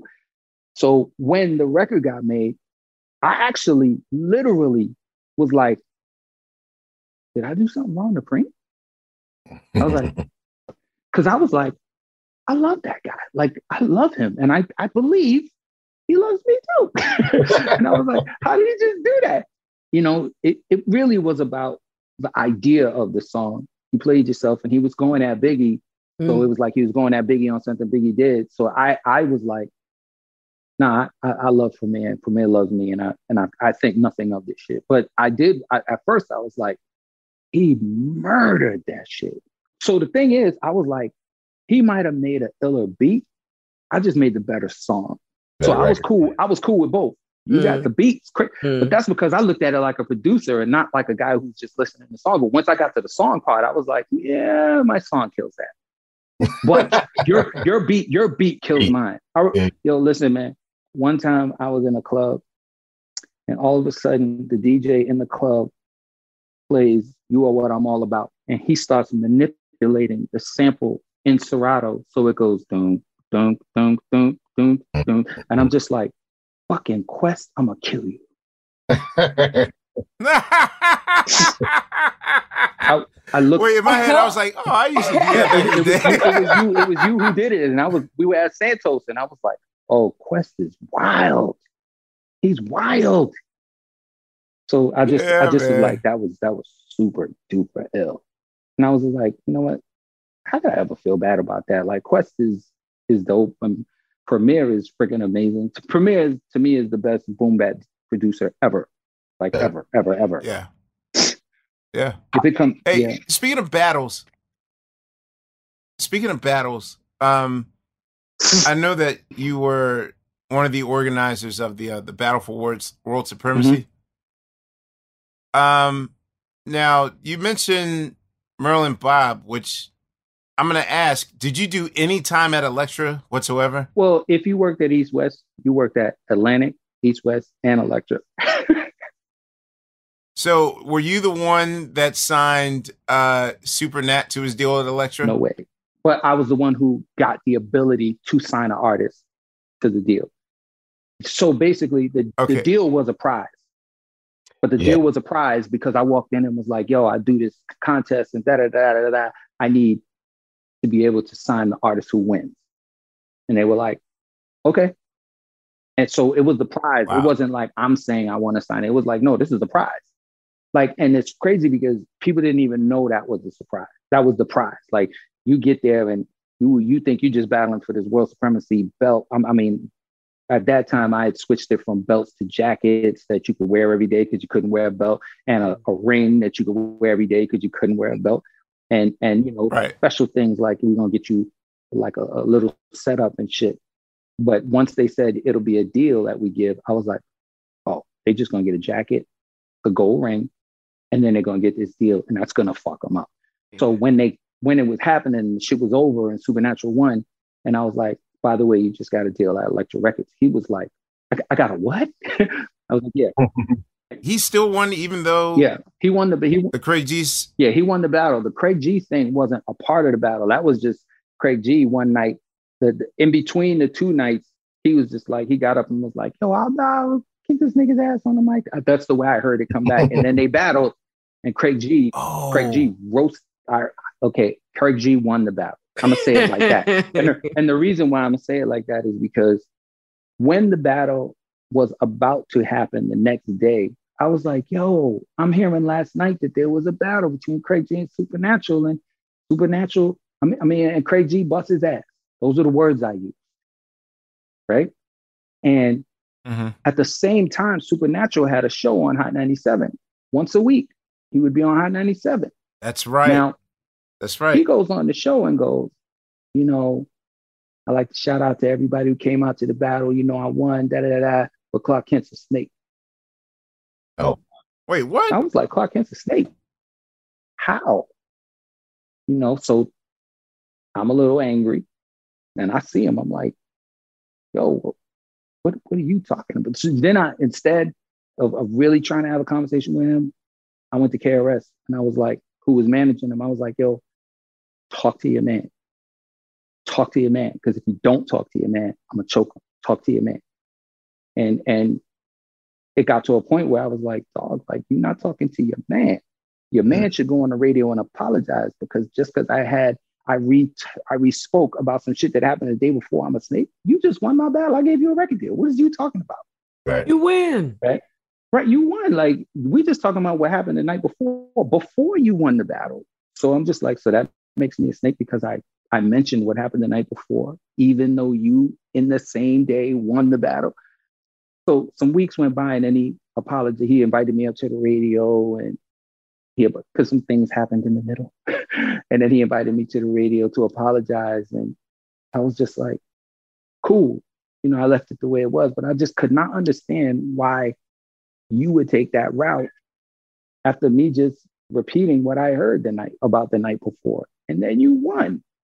So it was like, who cares? Were, were, did you work on his album at all? I know the album never dropped, but were No. you involved at all? You weren't involved. No, I wasn't involved. I, I, no. I was going to ask. You got him the deal via winning the contest, but you had nothing to do with A and R. No. I'm only asking this because the first day that he records one of his tracks is also the first day, like he's in Studio C at Battery Studios.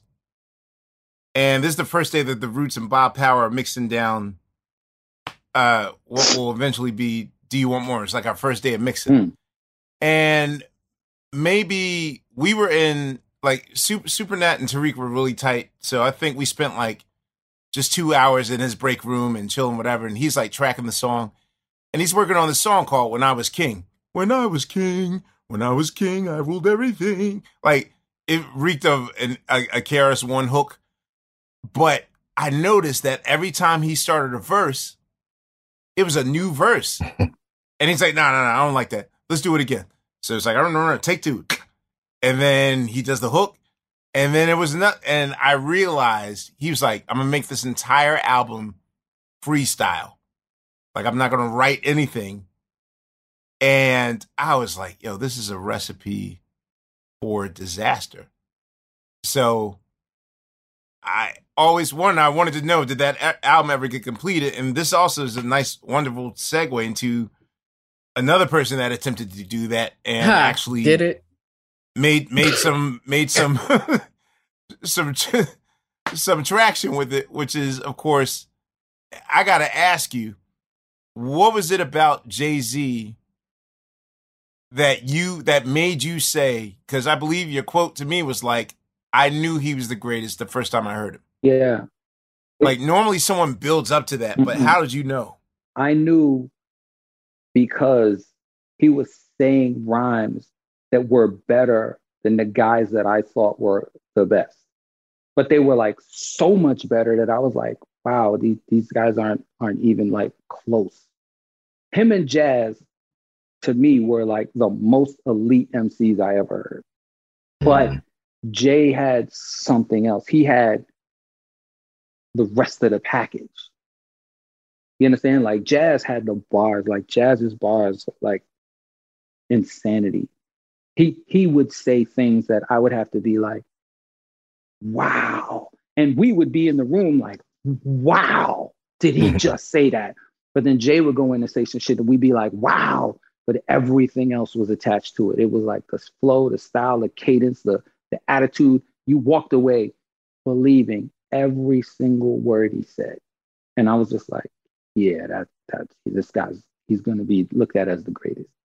Why do you think it took so long for quote unquote heads, end quote, to actually give him his proper, Okay. if you Well, will. before we do that, I'm gonna go back and I'm gonna say when you was talking about another guy who didn't who freestyled, Jay never freestyled. Everything that you hear was what he put together. Mhm.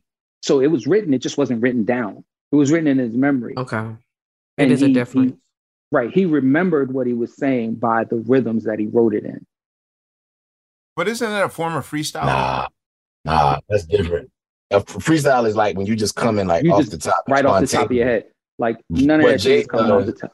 Yeah, Yeah, what Jay he, he does, puts it he's, he's writing formulating the raps. Yeah. He has like, supreme memory too, right? Because that too has to be. It's like his his his recall game when he was making records was insanity because I would be like, we driving from the city to Brooklyn and a beat would be playing and he'd be like, yo, I got it. You got what? I got I got I got this one. We're gonna we're gonna go in the crib and we're gonna do this one. And we would do it and I'd be like, dog, when- when did this happen? He was like on the ride home. Talking about tracking him. Right. Is it a stanza at a time? Is it like no, half a verse? No, Jay Oh, was oh. one guy who could put it all together. He could put each verse together in one shot and then go back and do the ad libs. Like he would do a verse, do the ad libs, and then go to the next verse. But I'm just like, dog, like All we right. can do the ad libs later. It's the memory. It's a it's a memory exercise. I, I did minstrel show like that. I did that from like 04 to like You did minstrel show? yeah. When I heard because I heard that because I heard the stories like oh Jay don't write but he does it and I was like all right let me try it and so I tried it and I was like okay cool. So like everything from like 04 up until I built my studio at the crib in 09, like all of that was dope paper. why you stopped then? Um, just the studio change. Like, so for me, I mean, my process at the time, like, was just we were recording in the studio, so you just cut the beat on to 50 and just walk around, and I would just kind of write it and put it together, and then tell my engineer, like, all right, bro, let's go, and I do it. When you're recording at home and you got a And now the Drake era. right, right, right. Yeah, but now when you're recording at the crib, it's like I'm not gonna leave a beat on loop forever. You know, when I my kid is trying to sleep, so Mm. that was when I, I went back to the it became a more of a thing it became more of a writing and i think just for me my style as an mc at that time it was really changing from i don't want to be just a great rapper i want to be a great writer because i think if you i think there's a longevity in it you know the reason why guys like a jay you know what i'm saying can still perform at a high level now is because he in, in my mind he thinks of himself as a writer. Like you can mature as a writer. Can you mature as a rapper? Maybe. I don't know. But He- if you think yourself as a writer there's always and, and as a storyteller you always have room to grow and mature. I, I, I think what's what's I think the right way to say it is he thinks of himself as an MC, not a rapper. okay. And when you and when you an MC, what you're saying becomes more important to how you say it. Because you got something you want everybody to get. You want like is triple The entendre is, is like, are you getting this? Like there's things on the first album that people just don't get. And I'm just like, and like this is like freaking 20 something years ago. Like, why you why is this mind blowing to you right now? Like you should have got that maybe a year later, but like we're 25 and you still don't get it you know so it, Yeah. but but I, I will say the first time i saw it happen, and this is like literally the first session we do he did that shit and i was like no what the fuck just happened? Like dog did you have that already? He was like nah. He was like this is what the beat said for me to do and i was like how did you remember all that? And he explained he was like you know just like when you learn your ABCs, I, I took it, I took this part and I put it I put it together based off of what he said. He was like, I, I remember the rhymes based off of the rhythm in which I wrote them. So if a if a rhyme goes that's the way he remembers the, the, the rhymes is to the but that he's coming up with. And I was just like, in my mind, I was like, fuck are you talking about? So I said, what the fuck are you talking about? So he would go, most of my cadences come from drum rolls. And I was like, what? And he would, come on, let yo, let's look at this record. And you hear that right there, that drum roll, that's a cadence right there. And I'm just like, what the fuck are you talking about? And he would display the shit and go back, yo, remember that drum roll? Go listen to that shit. And I'd be like, oh, he's a wizard. Yeah, I was just thinking. I love it when y'all make it sound like science, and because it is And sometimes. so Yeah. so later on sorry. in my mind, I was like, the first thing you learn to remember, you learn it connected to music. So connected to a rhythm. A, B, C, D, E, Yeah. F, G. Yeah. Like you connect it to a rhythm. Like it's so much easier to remember something that's One, two, connected three, to a four, rhythm. five, six, seven, eight, nine, ten, eleven, School. Schoolhouse Rock was the proof of that shit. Like you, Yeah. you can remember everything from Schoolhouse Rock if you watched it twice, based based off of the rhythm. Yeah. You know what I'm saying? It's true. Yeah. So like he explained, he Right. explained that shit to me, and I was just like, that's masterful. And that also gave me something else in my pocket when I would walk around and talk to people about him. I'm like, yo, my man don't even write the shit down. Like, like, he would be looking at me like, Clark, you're a liar. The first first person tell me I was a liar with Skills. So I was like, Skills, come to the Skills, come to the crib. He was like, I'm not for what? I was like, yo, my man, my man's here, and you're gonna record too, but just come to my crib. He sees Jay come in, listen to the beat for a while. He could tell you this is the truth. And he went in and got on the mic and said everything that he was mumbling in the hallway. And he was like, yo, what the fuck just happened? The same way I was. He was like, I said, dog, I told you he don't write it down. He just thinks of it. I said, and then he thinks of it and puts it all together and everything. Like when you think of 99 problems and think that there's no pen attached to that, there's no pen attached to meet the parents. Yeah. I'm sorry, dog. He's Yeah. a fucking wizard, yo. You're just reminding me now. I witnessed that. Um, now I got to search for this shit because I mean, technically, he did it just so that he recorded something just so that, he could remember it specifically for a show that we were doing. But mid rehearsals for that whole reasonable doubt thing that we did for the anniversary, he's like, you know what? He's like, I'm, I'm gonna do a sequel. I'm gonna do 44 fours. Re, he's like, re, redo uh, Can I Kick It? And just lay the beat down for five minutes. So like me, Adam Blackstone, I forget like who else was there. So we we we were hooking it up like we were to do it um, during the show, and the whole time I thought he was I thought he was just like recapping something that he might have wrote a sequel to it or whatever. He's like, no, no, no, I'm making it up right now. So just give me a half hour. I, I I'll get it. And I really regret this moment, but this is the exact moment where in the next room, in the in the room next door, Kanye and Consequence were just working on um I don't know if you remember the song on Consequences record. Uh your girl, your girl keeps fucking me. Your girl. It's it's one of the hardest Mhm. beats I ever Mhm. like if you remember the Yes. if you remember that beat, like my older self's like, yo, you could have witnessed a real historical moment of watching this motherfucker craft it. But I'm not thinking like I'm making a beat for Jay Z to, you know, he's just like, I gotta remember my rhyme. So just give me a half hour and I'll have it. So we're running in that room to watch old boy like put this beat together for consequences shit. And I came back. He's like, all right, I'm done. And he laid it. And it- it didn't hit me till like much later that he actually made that rhyme up at the moment. And mind you, there were 44 fours in there. Yes. So that's the part I'm still like, I was like, mm this he had this one in his pocket. There's no way. And he's like, no. It's like I made it up on the spot. 20, 22, And- 22 twos was a freestyle that he used to do every every time we performed at Maria Davis. Right. Well, what we call freestyle, you know, when you rhyme to a beat and you just go off. Right, right, right. Like we, Just he would do that shit Right. to, to Can I Kick It? This was before there was a beat to it. And and then it was like, yo, make a beat to it. Yo, Ski come up with something to it. Like, but he said 20, he said two, 22 times. And I was like, wow. because because I'm Well, you said 440. no no 100. percent So trust me, when when the first time he did it, I was like, what the? And then the next time he did it, I was in the side going. And then when it got to 22, I was just like, nah, he's, fucking. right, and you understand? right. This is the second. this is the second time he he did it in front of us. You know what I'm saying? To the first time, we was just like, oh, that shit is crazy. Oh, 22 2, yeah. Then I was like, 22. Wait a minute. 22 twos. That's that means something different. Let me listen. And I was just like, he said two 22 times. He's a wizard. Dude, he's not regular, man. So when 44 fours came out, I was like, I'm not even gonna tell nobody. He said 44. he said Exactly. four 44 times. I'm not even gonna tell nobody because they're gonna say I'm lying. Right. All right, y'all. You know what season it is. Tis the season for spring breaking and planning our summer travel.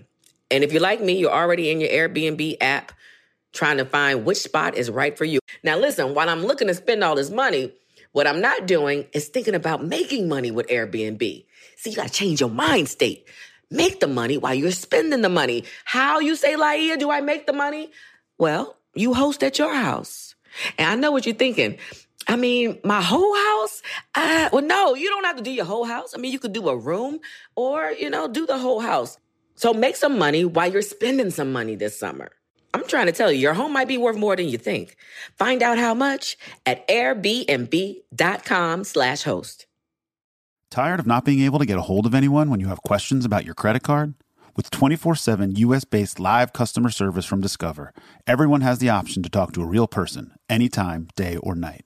Yes, you heard that right. You can talk to a human on the Discover customer service team anytime. So the next time you have a question about your credit card, call 1 800 Discover to get the service you deserve. Limitations apply. See terms at discover.com slash credit card. This is it. Your moment. This is your time to make your comeback with Purdue Global.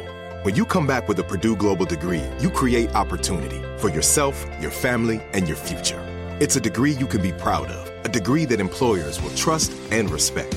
Purdue Global offers working adults like you over 175 flexible degree programs to meet your specific career goals. These include associate, bachelor's, master's, and doctoral degrees and certificates. Purdue Global degree programs range from nursing to business to communication and more. Whatever your interest, we have the degree that will move you forward. You have the knowledge, you have the experience. Now it's time to get credit for the work you've done and earn the recognition you deserve with Purdue Global, Purdue's online university for working adults. You know you're worth it. We do too. So don't wait another second to get the degree that will take your career to the next level. Start your comeback today at purdueglobal.edu. Did you uh were you uh there for the tracking of uh Sky's the Limit? Yeah. Yeah, what was that session like? It, it, it was kind of crazy because there wasn't an idea of 112. It was it was Biggie doing the hook. Mm. Sing it? He sang it. Yeah, he- You have a version of him singing it? the funny part is in the song, his voice is in there. Okay. I just I just let it be real low because I appreciated the fact that he came. Un, yo, look, we're on a tour bus. And Biggie says, "Bring me some beats with Junior Mafia," and I'm just like, "Who's Junior Mafia?" He was like, "Cease and such, and they, the, the kids, the kids of Junior Mafia." I'm like, "They don't rap." He was like, "Don't worry about it, Clark. Bring me some for Junior Mafia." I bring him some shit. First thing on the beat is "Sky's" on the tape is "Sky's the Limit." He was like, "Yo, you gotta hold that." And I was like, nah, that, that's Akinyele's joint. Mm. He's looking at me like, Akinyele. I was like, yeah, it's Akinyele's. Nah, dog, you got to hold it. Take it back. I need that. I'm like, whatever, let's keep moving. Second joint on the tape is I need it, I need you tonight. He was like, oh, that I like that too. And then he hears Players Anthem and like literally he's going, I, was like, we gonna have something. And I'm thinking, it's me and him. We gonna make a record. He goes, Right. yo, in two days we gonna go home. We gonna make this record. I was like, yes. We go home. He brings little Cease in and little Kim in. I'm like, what's going on here? Like, "Oh." and then Cease goes in the booth and does the verse. I was just like, oh shit. And then he does his verse, and then Kim Talk about it. Yeah. she just like it's crazy because if I was smarter back then, I would have left the ending of the song the way she ended it. Because Mhm. at the end of the song, I took out the words she was saying at the end. And at the end, she said, Clark Kent, motherfucker. And I was just like, was like, yeah, you can't say you can't say Clark Kent, motherfucker. So I took it out and I was just like, wait a minute. That was a moment. I Yeah, fucked up. Clark Kent, motherfucker. Woo! Uh, Junior Mafia. Woo! And I was just like, I didn't leave that in. I was like, I'm the dumbest right now. But then but, but then the record happens and I'm just like, yeah, that's all right. So, but while Gotcha. we're on the tour bus though, he goes back to the sky's the limit beat and he just starts singing to the shit. And I'm just like, oh, he's wild. He like, he just gets it. Because it's, He it's, it's as we hear it, Clark. Like what he heard for the first time is as we hear it, finished product, like the beat, like doom, Like, doom, yeah, the- doom, yeah, doom, yeah. like the, the Uh-huh. Okay. Exactly the way it happens Okay. is exactly the way I gave it to him. And okay. like he goes back to it because he's like, yo, I need this. And you know, we're not really paying attention, but I'm hearing him going, "Ah, you know, that you came on." and I was just like, what? and the D train on. Yeah. I was just like this dude. But I was just like, dog, that's Akinyele's record. But he's like so wants it so bad that I go back and I go to Akinyele. I was like, dog, um, you really gonna use this record? He was like, hell yeah, Clark. How much is it?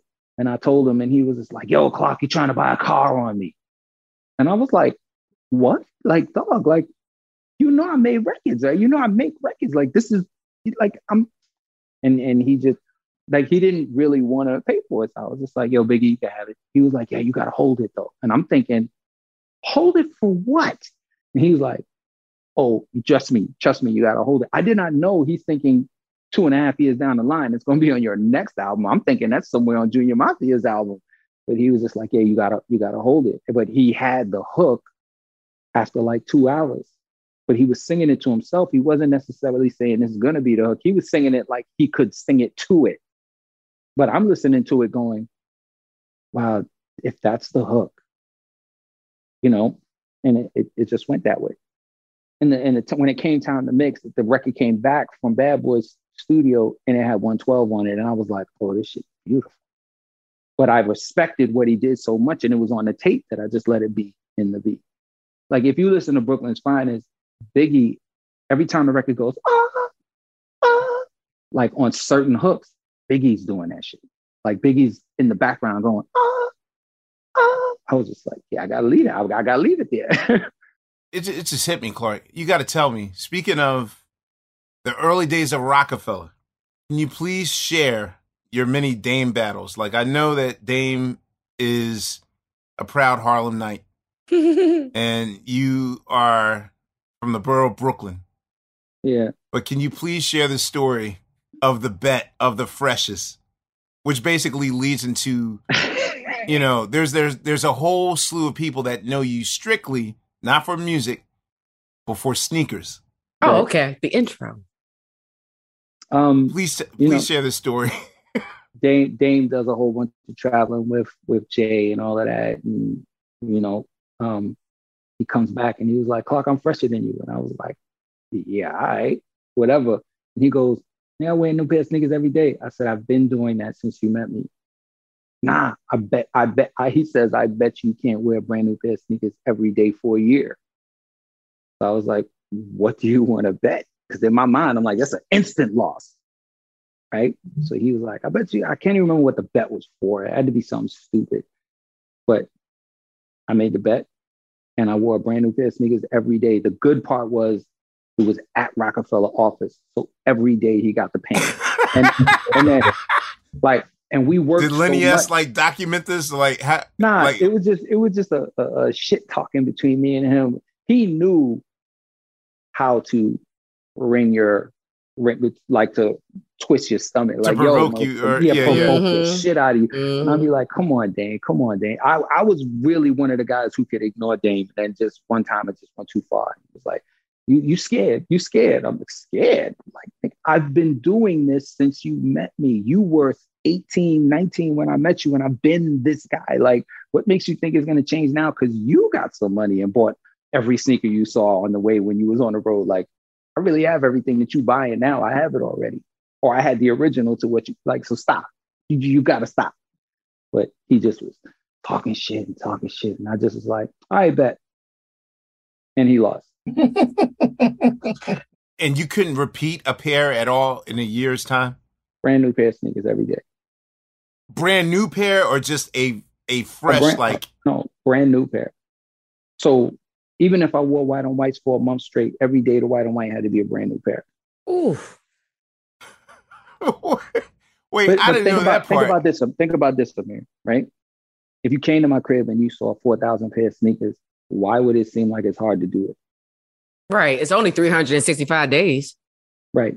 So if I didn't buy any sneakers, I could have done it. I could have done it for like about ten years. It's been like twelve years, Yeah, maybe he's- fifteen years. Like it's Wait, you like when I still met. apply this rule? Oh yeah, I don't wear. I don't wear sneakers twice. What did- I'm sorry. Where they go? You're yeah, like- what size? What size are you? I'll, I'll take your leftovers. And, I'm a, I'm a 13, but I give them away. Oh, Steve, you're you're like out, you're out of luck. There's no way, Steve. uh, I'm not out of it. luck. Ask Quest. He knows you're a that I'm 13. the same size. Yes, I take Quest leftovers. You know, you know how bad I am. Like a, a rare pair of of Mork and Mindy's. I just let Steve have them. That is Mhm. fascinating. And Well, I, well, I here's the thing: you probably let them have them because it didn't like affect you a certain way. Well, at one point it was just ridiculous, and it, you know, I was just like, It- okay. you you have a you have a pair of sneakers that you didn't wear that was given to you during the Air Force One 25th anniversary, and I know oh, I will given- never wear those. oh. and You got to give them to me. oh. You talk. I'm talking about the Croc joints, right? You talking about the Croc joints, the white with the You got Croc- Croc the white, Air the Force white, One? the white and orange Croc ones. They're snake with a Croc stripe. Yeah, I'm a Croc. You have to give them to me. Oh. Like like how right, I I got gotta you, how I, how, how, I, how I got you the SOs. Can we talk? well, Are we getting to Nike? Because yeah, I just yeah, want to know yeah. the beginning of the, the relationship, when the romance, when y'all fell in love with each other, and how y'all fell in love with each other. No, he, s- s- what- Clark was like, Not you know what? you and Clark, Nike and Clark. Oh, goodbye. Oh, oh.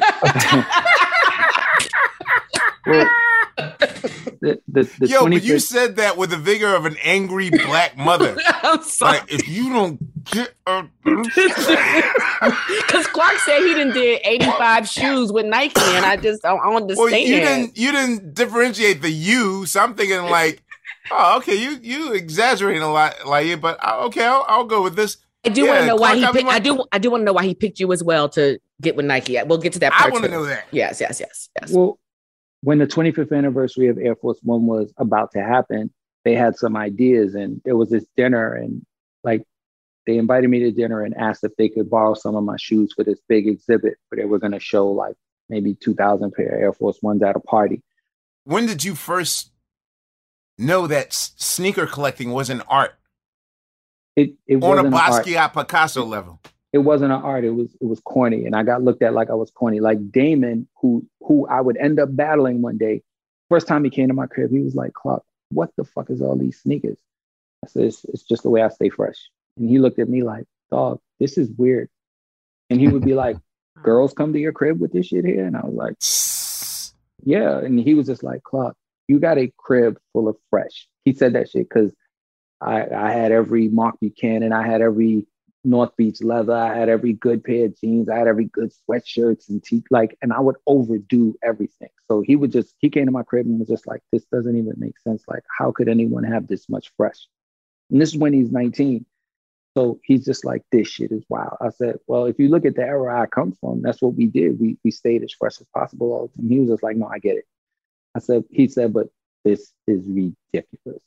You know. So it was the thing happened when I was nine. My uncle gave me a pair of Pro Keds, and that, and when I walked outside with the Pro Keds, the whole block was like, "Yo, you got Pro Keds!" Like all the 16, 17 year olds were like, "You got Pro Keds," and I was like, "Yeah, it's my first name brand sneaker." But they were like, "Yo, but you got them, yeah, you're a young boy," and I felt like I had a car. And it, was addic- it was addictive, so we would do odd jobs for all the, the older people on the block, and um, they would give give like me and my cousin Mark, we would do these jobs and they would give us ten dollars a piece. And back then, Pro-Keds were nine dollars at the flea market. And to get to the flea market was 50 cents. So you got 50 cents out of this ten dollars. You get to the flea market, buy a nine dollar pair of sneakers, and then that other 50 cent is you risking your life to get back with the sneakers. Mm.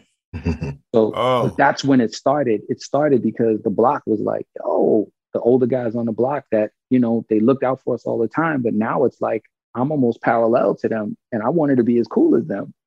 So it was like, oh, well, every weekend I'm going to either buy records or I'm going to buy sneakers.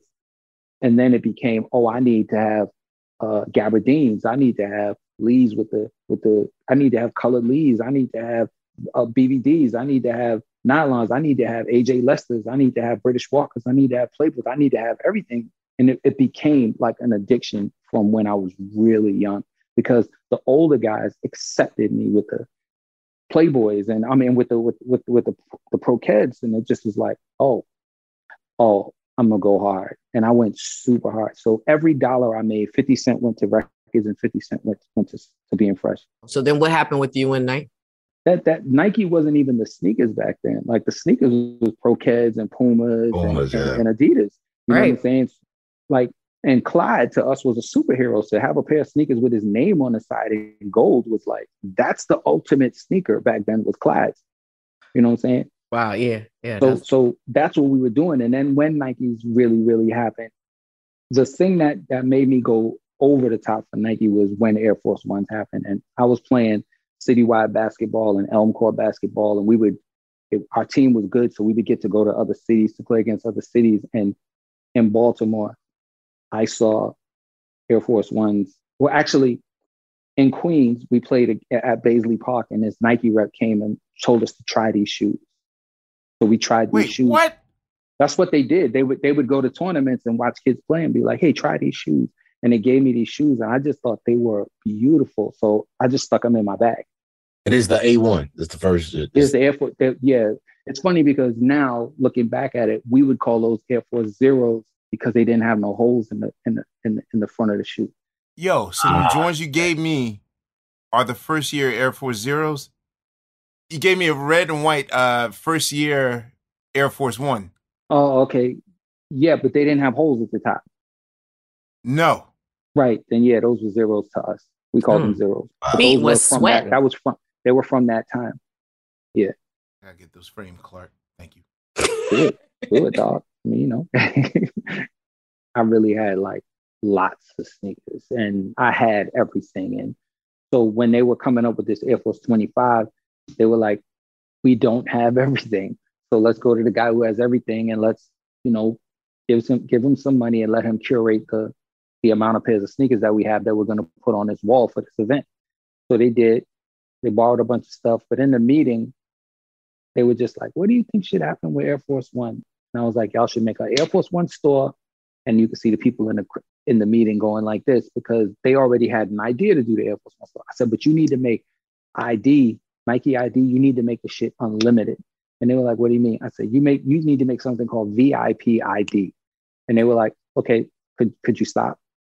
And I was like, okay, cool. And they were like, do you have a lawyer? And I was like, of course I have a lawyer. And they were like, can you can you can you get him on a phone or have him come down? Have my lawyer had my lawyer come down and and and and the thing is the guy who said it was a black guy. So it's almost like he was saying let me protect yeah, let me protect let me protect uh, yeah. protect your neck right. And and he could see that the conversation made me like yo because i was about to go off. And he was just like wait, giving wait. all the ideas for free. All the games, he just yeah. was like you have a lawyer? And i'm like yeah. So when he came my lawyer came he was like we want to make him a consultant to help us build this air force one store and I was like, oh shit, I didn't know what that was. And then when the deal points came through, I was like, oh, they're dead serious. I was like, and my, my lawyer's looking at me like, do you want to do this? And I was like, what? Are you Yo, and the only thing, the only thing in my mind, I swear to God, this is gonna sound crazy. The only thing in my mind was, I'm gonna get to make a sneaker and shit on Bobbito. because Yo. Bobbito, Bobbito had this white pair of Air Force Ones with a burgundy swoosh, and his name was on the side. And I was like, how? Like, how did? And he was like, like he gave it to him. So I was just like, oh, oh, oh. the commercial. Yeah, and, and and the thing is, like, I went into the meeting, the first official I'm working there meeting, and like the first thing I say before the meeting, can I make a sneaker? And they're looking at me like, that's not what this is for. And we get into the meeting, we keep going it. 20 minutes in, can I make a sneaker? They're like, we're trying to build a store. We're trying to come up with ideas. You, you're, you're doing well. Keep going, going. 40 minutes. every 20 minutes, I'm like, can I make a sneaker? Can I make a sneaker? I just want to make one sneaker. Like literally saying, I just want to make one sneaker. By the end of the meeting, Aster Chambers says, let me go sit you down with Mark Dolce. Oh. And I sit with Mark Dolce, and Mark Dolce says, What do you have in mind? And I come up with, I tell him what I want the sneaker to be, but I did it in like a minute and a half. And he was like, You really had this idea? I was like, Yes. I said, I only need one pair, and I needed, I just I put my name on the side of the shit. That's all I need. just one pair. So he's like, he's like, What? I was like, Yeah, only one pair. He was like, No, this is really good. And then he calls Aster, and then he calls the product line manager and the, and the guy who was leading the team. And everybody in the room was like, no, that's really good. And they then Aster says to one of them, you know, Air Force One's a part of a ones pack. And I was like, whatever. He's like, do you like Air Max One? I said, second favorite sneaker. Oh, wow. Right. He says, what would you do to an Air Max One? Boom, boom, boom. Air Max One is finished in two minutes. And they're looking at me like, oh, he's he's really ready. And I was like, but you got to change the color of the elephant print so it's different than the Air Force One. And they were like, okay. So they did. Shit looked amazing. They were like, what about a trainer one? I was like, that shoe's all right. They're like, mm. oh, you don't like it? I said, it's not that I don't like it. It's just that I wouldn't necessarily be like, I want to make that. But they said, but what would you do? And then I did it. And then Aster says it louder. He goes, that's a ones pack. And I'm like, fuck is a ones pack? He said, you remember those Air Force ones that said gray ones? And I was like, yeah. He said, remember there was an Air Force one and an Air Trainer one that looked just like it? I was like, yeah. He goes, that's a ones pack. He said, this is a ones pack. I was like, cool. I only want the Air Force one. and, and they're like, he's saying to me, he's like, Clark, he's saying it quiet. He was like, Clark, now, because I'm friends with Aster Chambers before night. He's like, Clark, we, we feel like we could put this out and you can have a shoe that's out. I was like, dog, I don't need that. I need this shit on Bobby. And he's like, he's like, he was like, "You're not understanding that this is iller than I need you." Yeah, like, right, yeah. Right. Is... I was like, "No, no." I, but so he's going. So if you did this, what would you call it? I said Brooklyn, and they were like, "Clark, could you do some work here?" Because now I'm mad. I'm just like Brooklyn. He was like, he was like Clark, and then he was like, "Well, can you can you express Brooklyn in a different way?" And the first thing I thought was 718. And then I was like, no, because that means Queens, Staten Island, and the right. Bronx gets love. And I was like, oh, every zip code in Brooklyn starts with 112. I said, so 112. And they were like, that's thinking. See, Clark, now you're thinking. And he was like, but now we got to connect it to you. I said, it is. It's from Brooklyn. It connects to me. He was like, no, we got to make something that when we see it, we can go, oh, that's how it connects. So they put the one and put inside, they put a big one, and inside the one, they put a telephone booth. Like that's where Clark changes. Ah. And I, and I was like, and they, and they put the one because it's a ones pack. So that's that's that's where the logo that's inside of the shoe comes from. From enough of them being sick of me, and then like, yo, could you please come up with some shit? So what was Bobbito's response? Bobbito thought the shoe was fire, especially because I could give him a whole set. But I was just like more like, this was really just the shit on you. but, he, but, then he he could literally go, yeah, but there's a lot of them. There's only one of these, and I was like, okay, motherfucker. Like, so so after that, I made it my business to become friends with Tinker Hatfield and in the in the people in the kitchen, so that I could do things in the kitchen that would be one of one. So I I went in the kitchen. I'm, i mean, I might have about 31 of ones out of the kitchen, but the first one I went right to Bobby and was like, and it was, ah. and it and, and it was so crazy that he just had to be like, "Oh no, that's crazy." And I was like, "Yes, got you." All right, y'all. You know what season it is. Tis the season for spring breaking and planning our summer travel. And if you're like me, you're already in your Airbnb app trying to find which spot is right for you. Now, listen, while I'm looking to spend all this money, what I'm not doing is thinking about making money with Airbnb. See, you got to change your mind state. Make the money while you're spending the money. How you say, Laiya, do I make the money? Well, you host at your house. And I know what you're thinking. I mean, my whole house? Well, no, you don't have to do your whole house. I mean, you could do a room or, you know, do the whole house. So make some money while you're spending some money this summer. I'm trying to tell you, your home might be worth more than you think. Find out how much at airbnb.com slash host. Tired of not being able to get a hold of anyone when you have questions about your credit card? With 24 7 US based live customer service from Discover, everyone has the option to talk to a real person anytime, day or night. Yes, you heard that right. You can talk to a human on the Discover customer service team anytime. So the next time you have a question about your credit card, call 1 800 Discover to get the service you deserve. Limitations apply. See terms at discover.com slash credit card. This is it. Your moment. This is your time to make your comeback with Purdue Global. When you come back with a Purdue Global degree, you create opportunity for yourself, your family, and your future. It's a degree you can be proud of, a degree that employers will trust and respect. Purdue Global offers working adults like you over 175 flexible degree programs to meet your specific career goals. These include associate, bachelor's, master's, and doctoral degrees and certificates. Purdue Global degree programs range from nursing to business to communication and more. Whatever your interest, we have the degree that will move you forward. You have the knowledge, you have the experience. Now it's time to get credit for the work you've done and earn the recognition you deserve with Purdue Global, Purdue's online university for working adults. You know you're worth it. We do too. So don't wait another second to get the degree that will take your career to the next level. Start your comeback today at purdueglobal.edu. What's your favorite Jordan, uh, Clark? Uh, my favorite, the at the top of the chart of all Jordans is a tie between threes and 11. I'm threes and fours. Those are the ones for me too. You like threes? Yeah. What? Yeah. Threes threes. You guys Oh, got narrow feet then. I'm sorry. Like oh, they didn't even start thinking Threes are about ones actually they kind of give you a little room. Like the ones. Yeah, they actually the- do. Yeah, the ones. Now, fuck out of The ones. Them shits is nah. But like, I like, Dog. it, but nah, I can't do the ones. Like, ones and sixes. on the on the on a, on a Jordan scale, like Jordan one's a third to me. What's crazy is I really have more Jordan ones than anything because they keep coming out with good shit.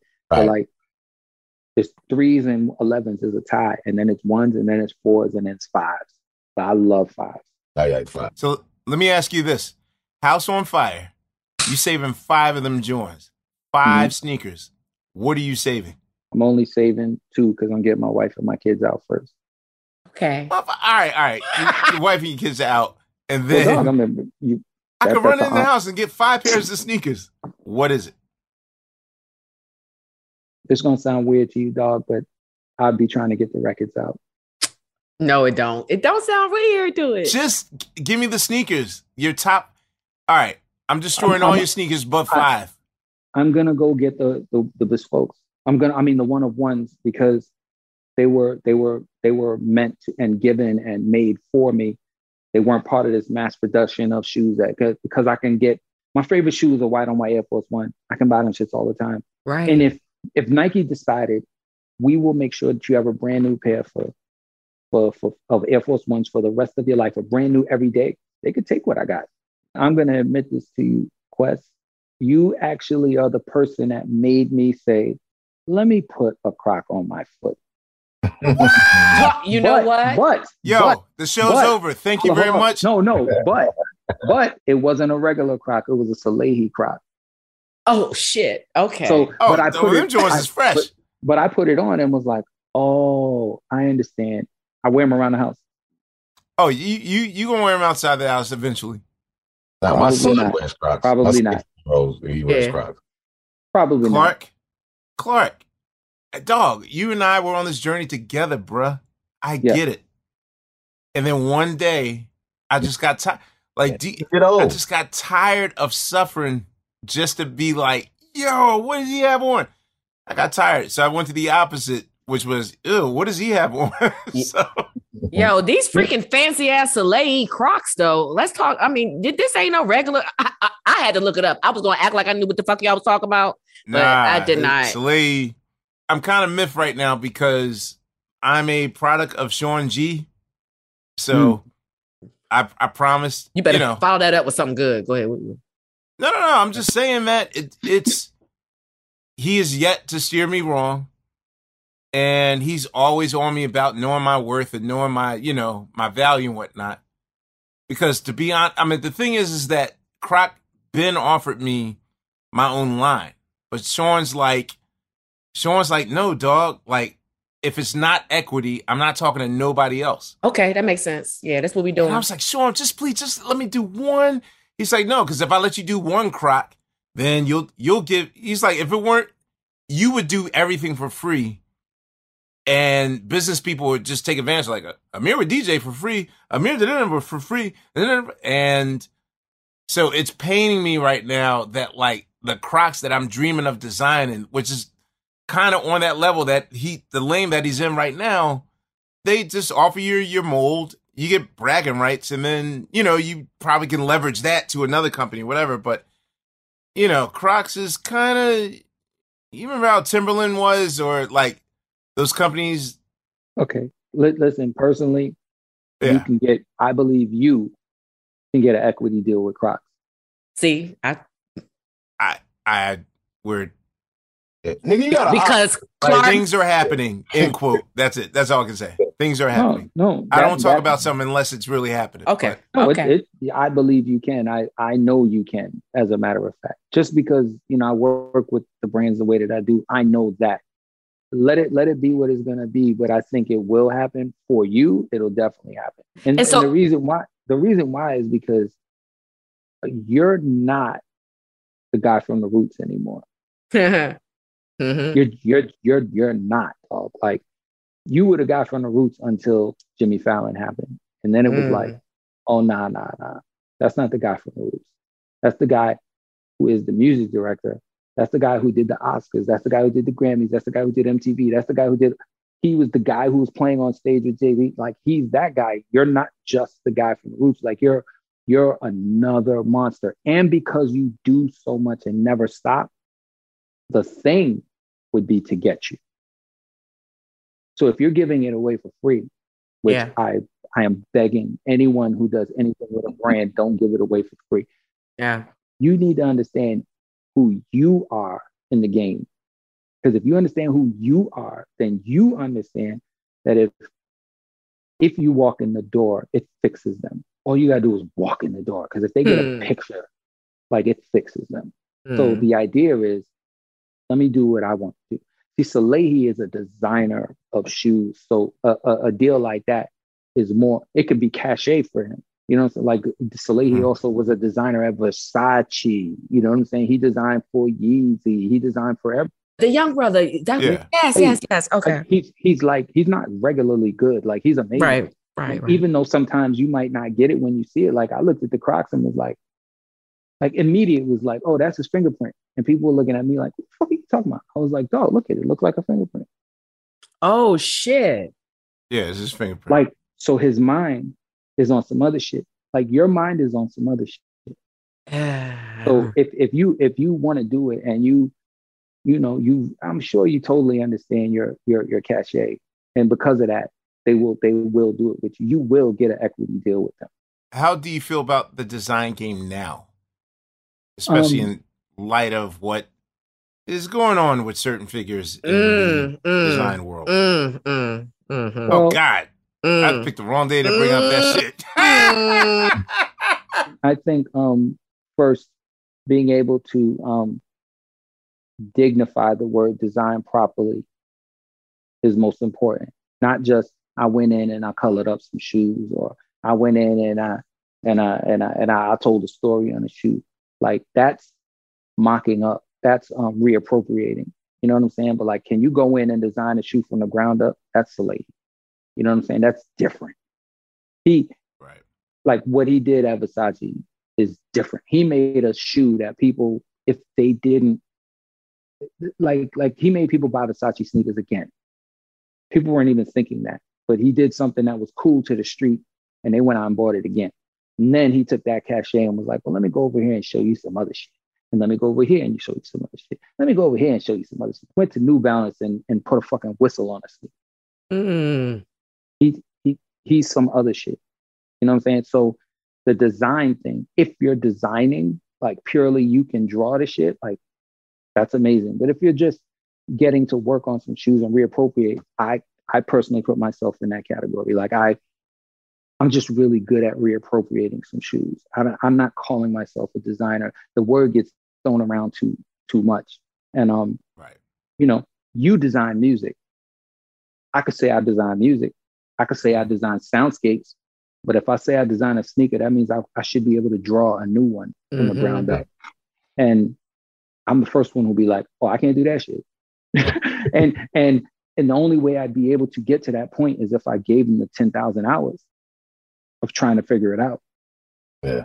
You know, uh, Quest can make ice sculptures. I've seen that. On, uh, Steve. Anyway. So what's going on in the design game is like, well, are you really a designer or not?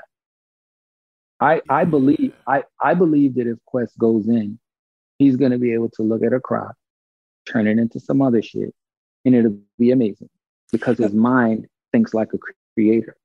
Like back to that Nike shoe that he made though first, because I'm like, wait a minute mm-hmm. now. Let's think when um mm, there was some colors and some designs on that. I remember that shoe with some reds, some greens, some, some different things going on. That was my first one. There was the red, green. There was the gold version. Right. was nah. I mean, you know, it's. I, I think he was expressing himself, and I think he, he did a good job. And, and the thing is, the perfect thing about that sneaker was it wasn't mass produced. So it was you really Where gotta like this. You know what I'm saying? You really gotta like it. And if you like it, then you get it once yeah. you see it. You know what I'm saying? So, or once it's in front of you, you get it. But like, because it came out in a time when hype was was was really being some shit. Like, it's people who got the shoe who didn't understand.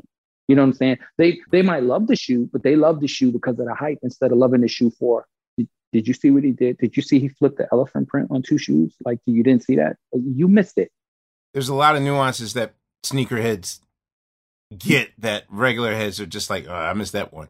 Yeah, well, sometimes hey, it was it was a lot of underground code to it. Sometimes but, you got to mm-hmm. explain the underground code so that the regular heads can even know the the artistic pieces. I know you can't. I feel like Raekwon sometimes, like only for certain niggas. No, but I mean, when, when I, I mean, did the one one two, when I did the one one two, all I ever said was it represents Brooklyn, and then I let people go try to figure it out. So now in Nike, one one two is a colorway you can't you can't use that colorway or the way the mix of materials and colorway that I use unless wow. it's it's in collaboration with me.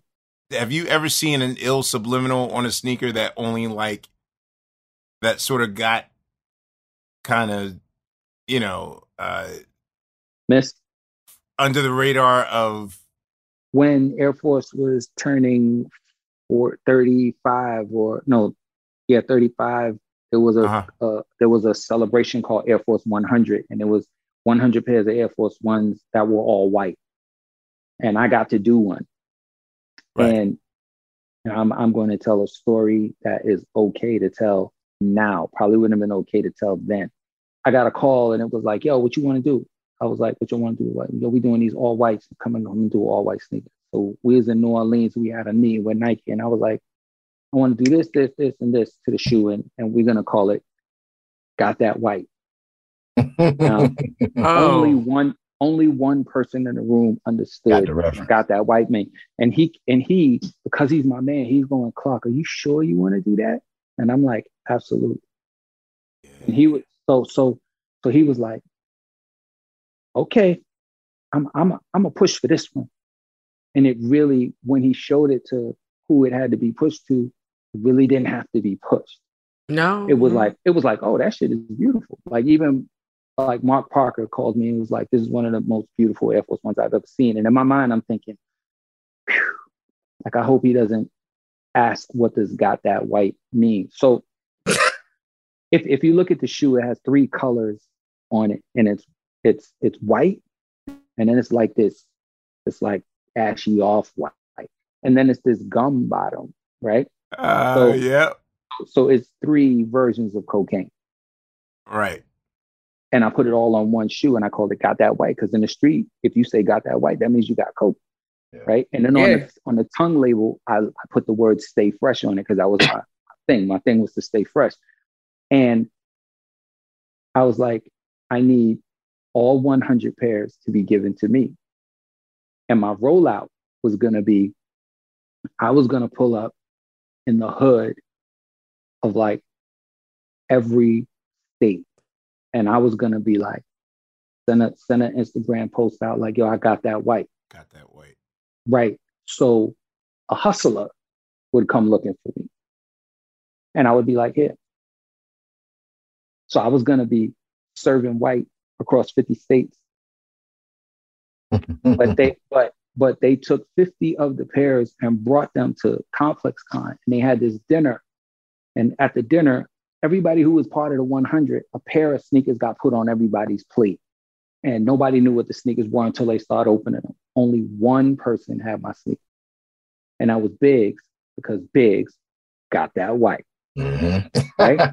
so people were like, we at the tables, and people are like, yo, what the fuck is that? So everybody's like, I want that one. I want so they telling the waitresses, can you go switch this? Can I get that? Da, da, da? So they're giving away all of my product. Oh, they really gave it away. I, they didn't just let okay. They, they, they, I didn't get to do the rollout properly. So it it it became but so I didn't really get to like it was and the whole thing was going to be filmed like the feds were watching. And then I was going to let the fucking film come out. and and um so the thing is when the shoes got given away, you know, some people got them, like Ronnie Fieg got them. He was like, Clark, this on Instagram, he was like, Clark, this is fucking amazing. The only thing I cared about was when I got home, I got to make sure Jay gets prepared. So I get home, I bring the sneaker to Jay, and I said, "The call got that white." He was like, "Clark." yo, it was so important that he wore them shits on his birthday. Wow. And I was like, Damn. he gets he gets it. So what I did with the shoes, basically, I I called up the hustlers that I came up, up with and was like, yeah, I got the spare sneakers for you. And they didn't look at it like it was oh, I got a fresh pair of sneakers. It was look, they looked at it like, oh, got that white Clark, you're crazy. but, but, the good part is Nike didn't get it. Well, yeah, because they ain't got no, because they ain't got that black in the office to tell them. Well, well, what's that might be a mic drop. Yeah, that might be. That, that's our clip for that one. It only took six years. Thank you, thank you, thank you. Thanks, Clark. That was good, Lion. Yeah. All right. so, so, so to me, that's the one that got missed, the most that got missed, and and you know later on, once I explained what got that white was to a bunch of people that and they were just like, "Nah, that's crazy." And I was like, so then later on, I can't remember what company it was, Diamond Supply. They got a whole bunch mm-hmm. of, of Air Force Ones and stamped or like like like pressed into the Air Force One the word Coke, but it was the Coke logo. Wow. It said Coke, oh. I like, I was like Coke Whites. Okay, I get it. Right. But I'm like, dog. Obvious bear. Plus, he, obvious he, much. He had that white. Yours was more creative. Yes, yeah, it, yeah, like, yeah. It, mm. it, was definitely it was definitely more creative, and it would. And the thing is, once like a hustler got up here, he understood it as soon as he saw it. He was like, "Clark, three colors." so like, those shoes can never come out again. Like, and no part, Clark can Nike just go. You know what? That was a good idea that Clark did ten years ago. Let's reissue. They, they literally, I'm one of the few that they seem to have some respect for. Yeah, they'll they'll resell some shit, and yeah, they'll they they call before they do something like that. Like I got I got some, I got something coming later this year. I was about to say you still have a relationship with them, correct? Oh, oh yeah. Oh yes, it sounds like Clark. If you decided you didn't want to do music anymore, you would be good based off of the sneaker. The sneaker. I, I, would be okay, but I probably wouldn't because I love music so much. Right, I'd, right. I'd probably right, be like, no, I need to do that. Okay. So your soul. Yeah. As we yeah. as we close out, I do want to know, like, where's your passion lying today as we speak? music. Music, well, let me say this in this order God, family, music, kicks. Mm-hmm. My, my, my family means more to me than, than, than all of that shit. And I have a family because of God. How old are your kids? I have a 29 year old daughter and a 23 year old son. I know they proud. Mm-hmm. That's dope. Hope so. I'm trying not to embarrass them. You're doing well, man. You're doing well. I, I, I appreciate those words, but you know, yeah, they understand DJ Clark Kent, but like I'm their father first. yeah. Know? Right. So it's like I gotta. I'm trying not to embarrass them. I'm trying not. I'm trying to do things that they can look at and go, "My dad did some cool shit," so that they can be inspired to do cool shit. This this has been a long time coming. Pause. Thank you for uh, having the patience for all the false starts, but you know, you're you're literally you you you're God's favorite DJ. Thank Might you, be sir. mine too, man. Thank, Thank you, you. man.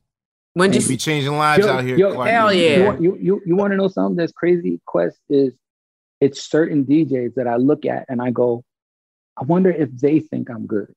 You know what I'm saying? Because they have their own their own thing attached to them that that I look at them and like, nah, he's fucking he's fucking ill. Some of the shit he does is crazy. Like I look at Quest like, nah, Quest is a really good DJ. Like Quest is on the short list of DJs that I like.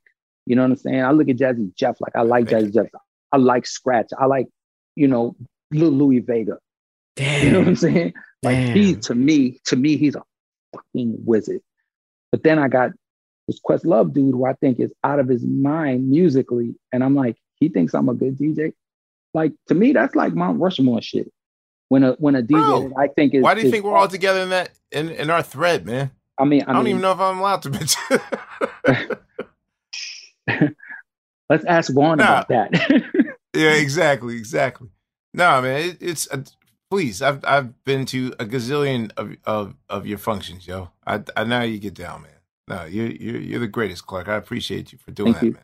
I, I Thank you. appreciate it. And and again, it's an honor to be here because when I look at some of the people you've spoken to, I'm just like, shit, he wants to talk to me. I hope I could stand up. Please. Man, It's all listen. tribe. It's all the same tribe. You definitely belong. We talking about people that affected the culture, honey. This seems like another uh, successful conclusion of the adventures of uh, DJ Clark Kent. Uh, on behalf of uh, Laiya, uh, Smoking Steve, and Fonticolo Blue. Can I go on record as saying Phonte is one of the best MCs around? yeah. yes, he is. Thank you, Okay, yeah, nah, dog is wild, B. He's wild, like wild. it, it's funny because, to be honest, like when I first heard Little Brother, I was like, oh, this dude be spitting. And then I took some time off because I was like, they're not doing nothing. And I didn't realize that he was dropping solo shit. And then I went back and I was like, Ooh. Oh, he's fucking nuts. Like, I think I tweeted that one day, like, El Phonte Gallo is fucking amazing. you know what I'm saying? You Man, remember that, thank you Phonte? so You remember yes, that? I, hell yeah. I remember that shit. I No, like, man, he- come on, bro. like, Like this- I said, this guy- dog, Dana Dane with Fame was the first tape I owned. So Nice. to see DJ Clark Kent big me up like that's just nah, man. Thank you so much. That means the world. I appreciate it. It's all good, brother. It's all good. Only Mavericks over here, man. Anyway, on behalf of Fonticolo, Sugar Steve, Unpaid Bill, and Laiya, I'm Questlove. Thank you once again, DJ Clark Kent. This is Questlove Supreme, and we'll see you on the next go round. All right, peace.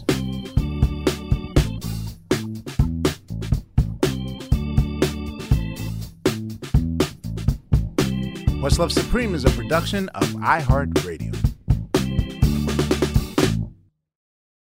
For more podcasts from iHeartRadio, visit the iHeartRadio app, Apple Podcasts, or wherever you listen to your favorite shows.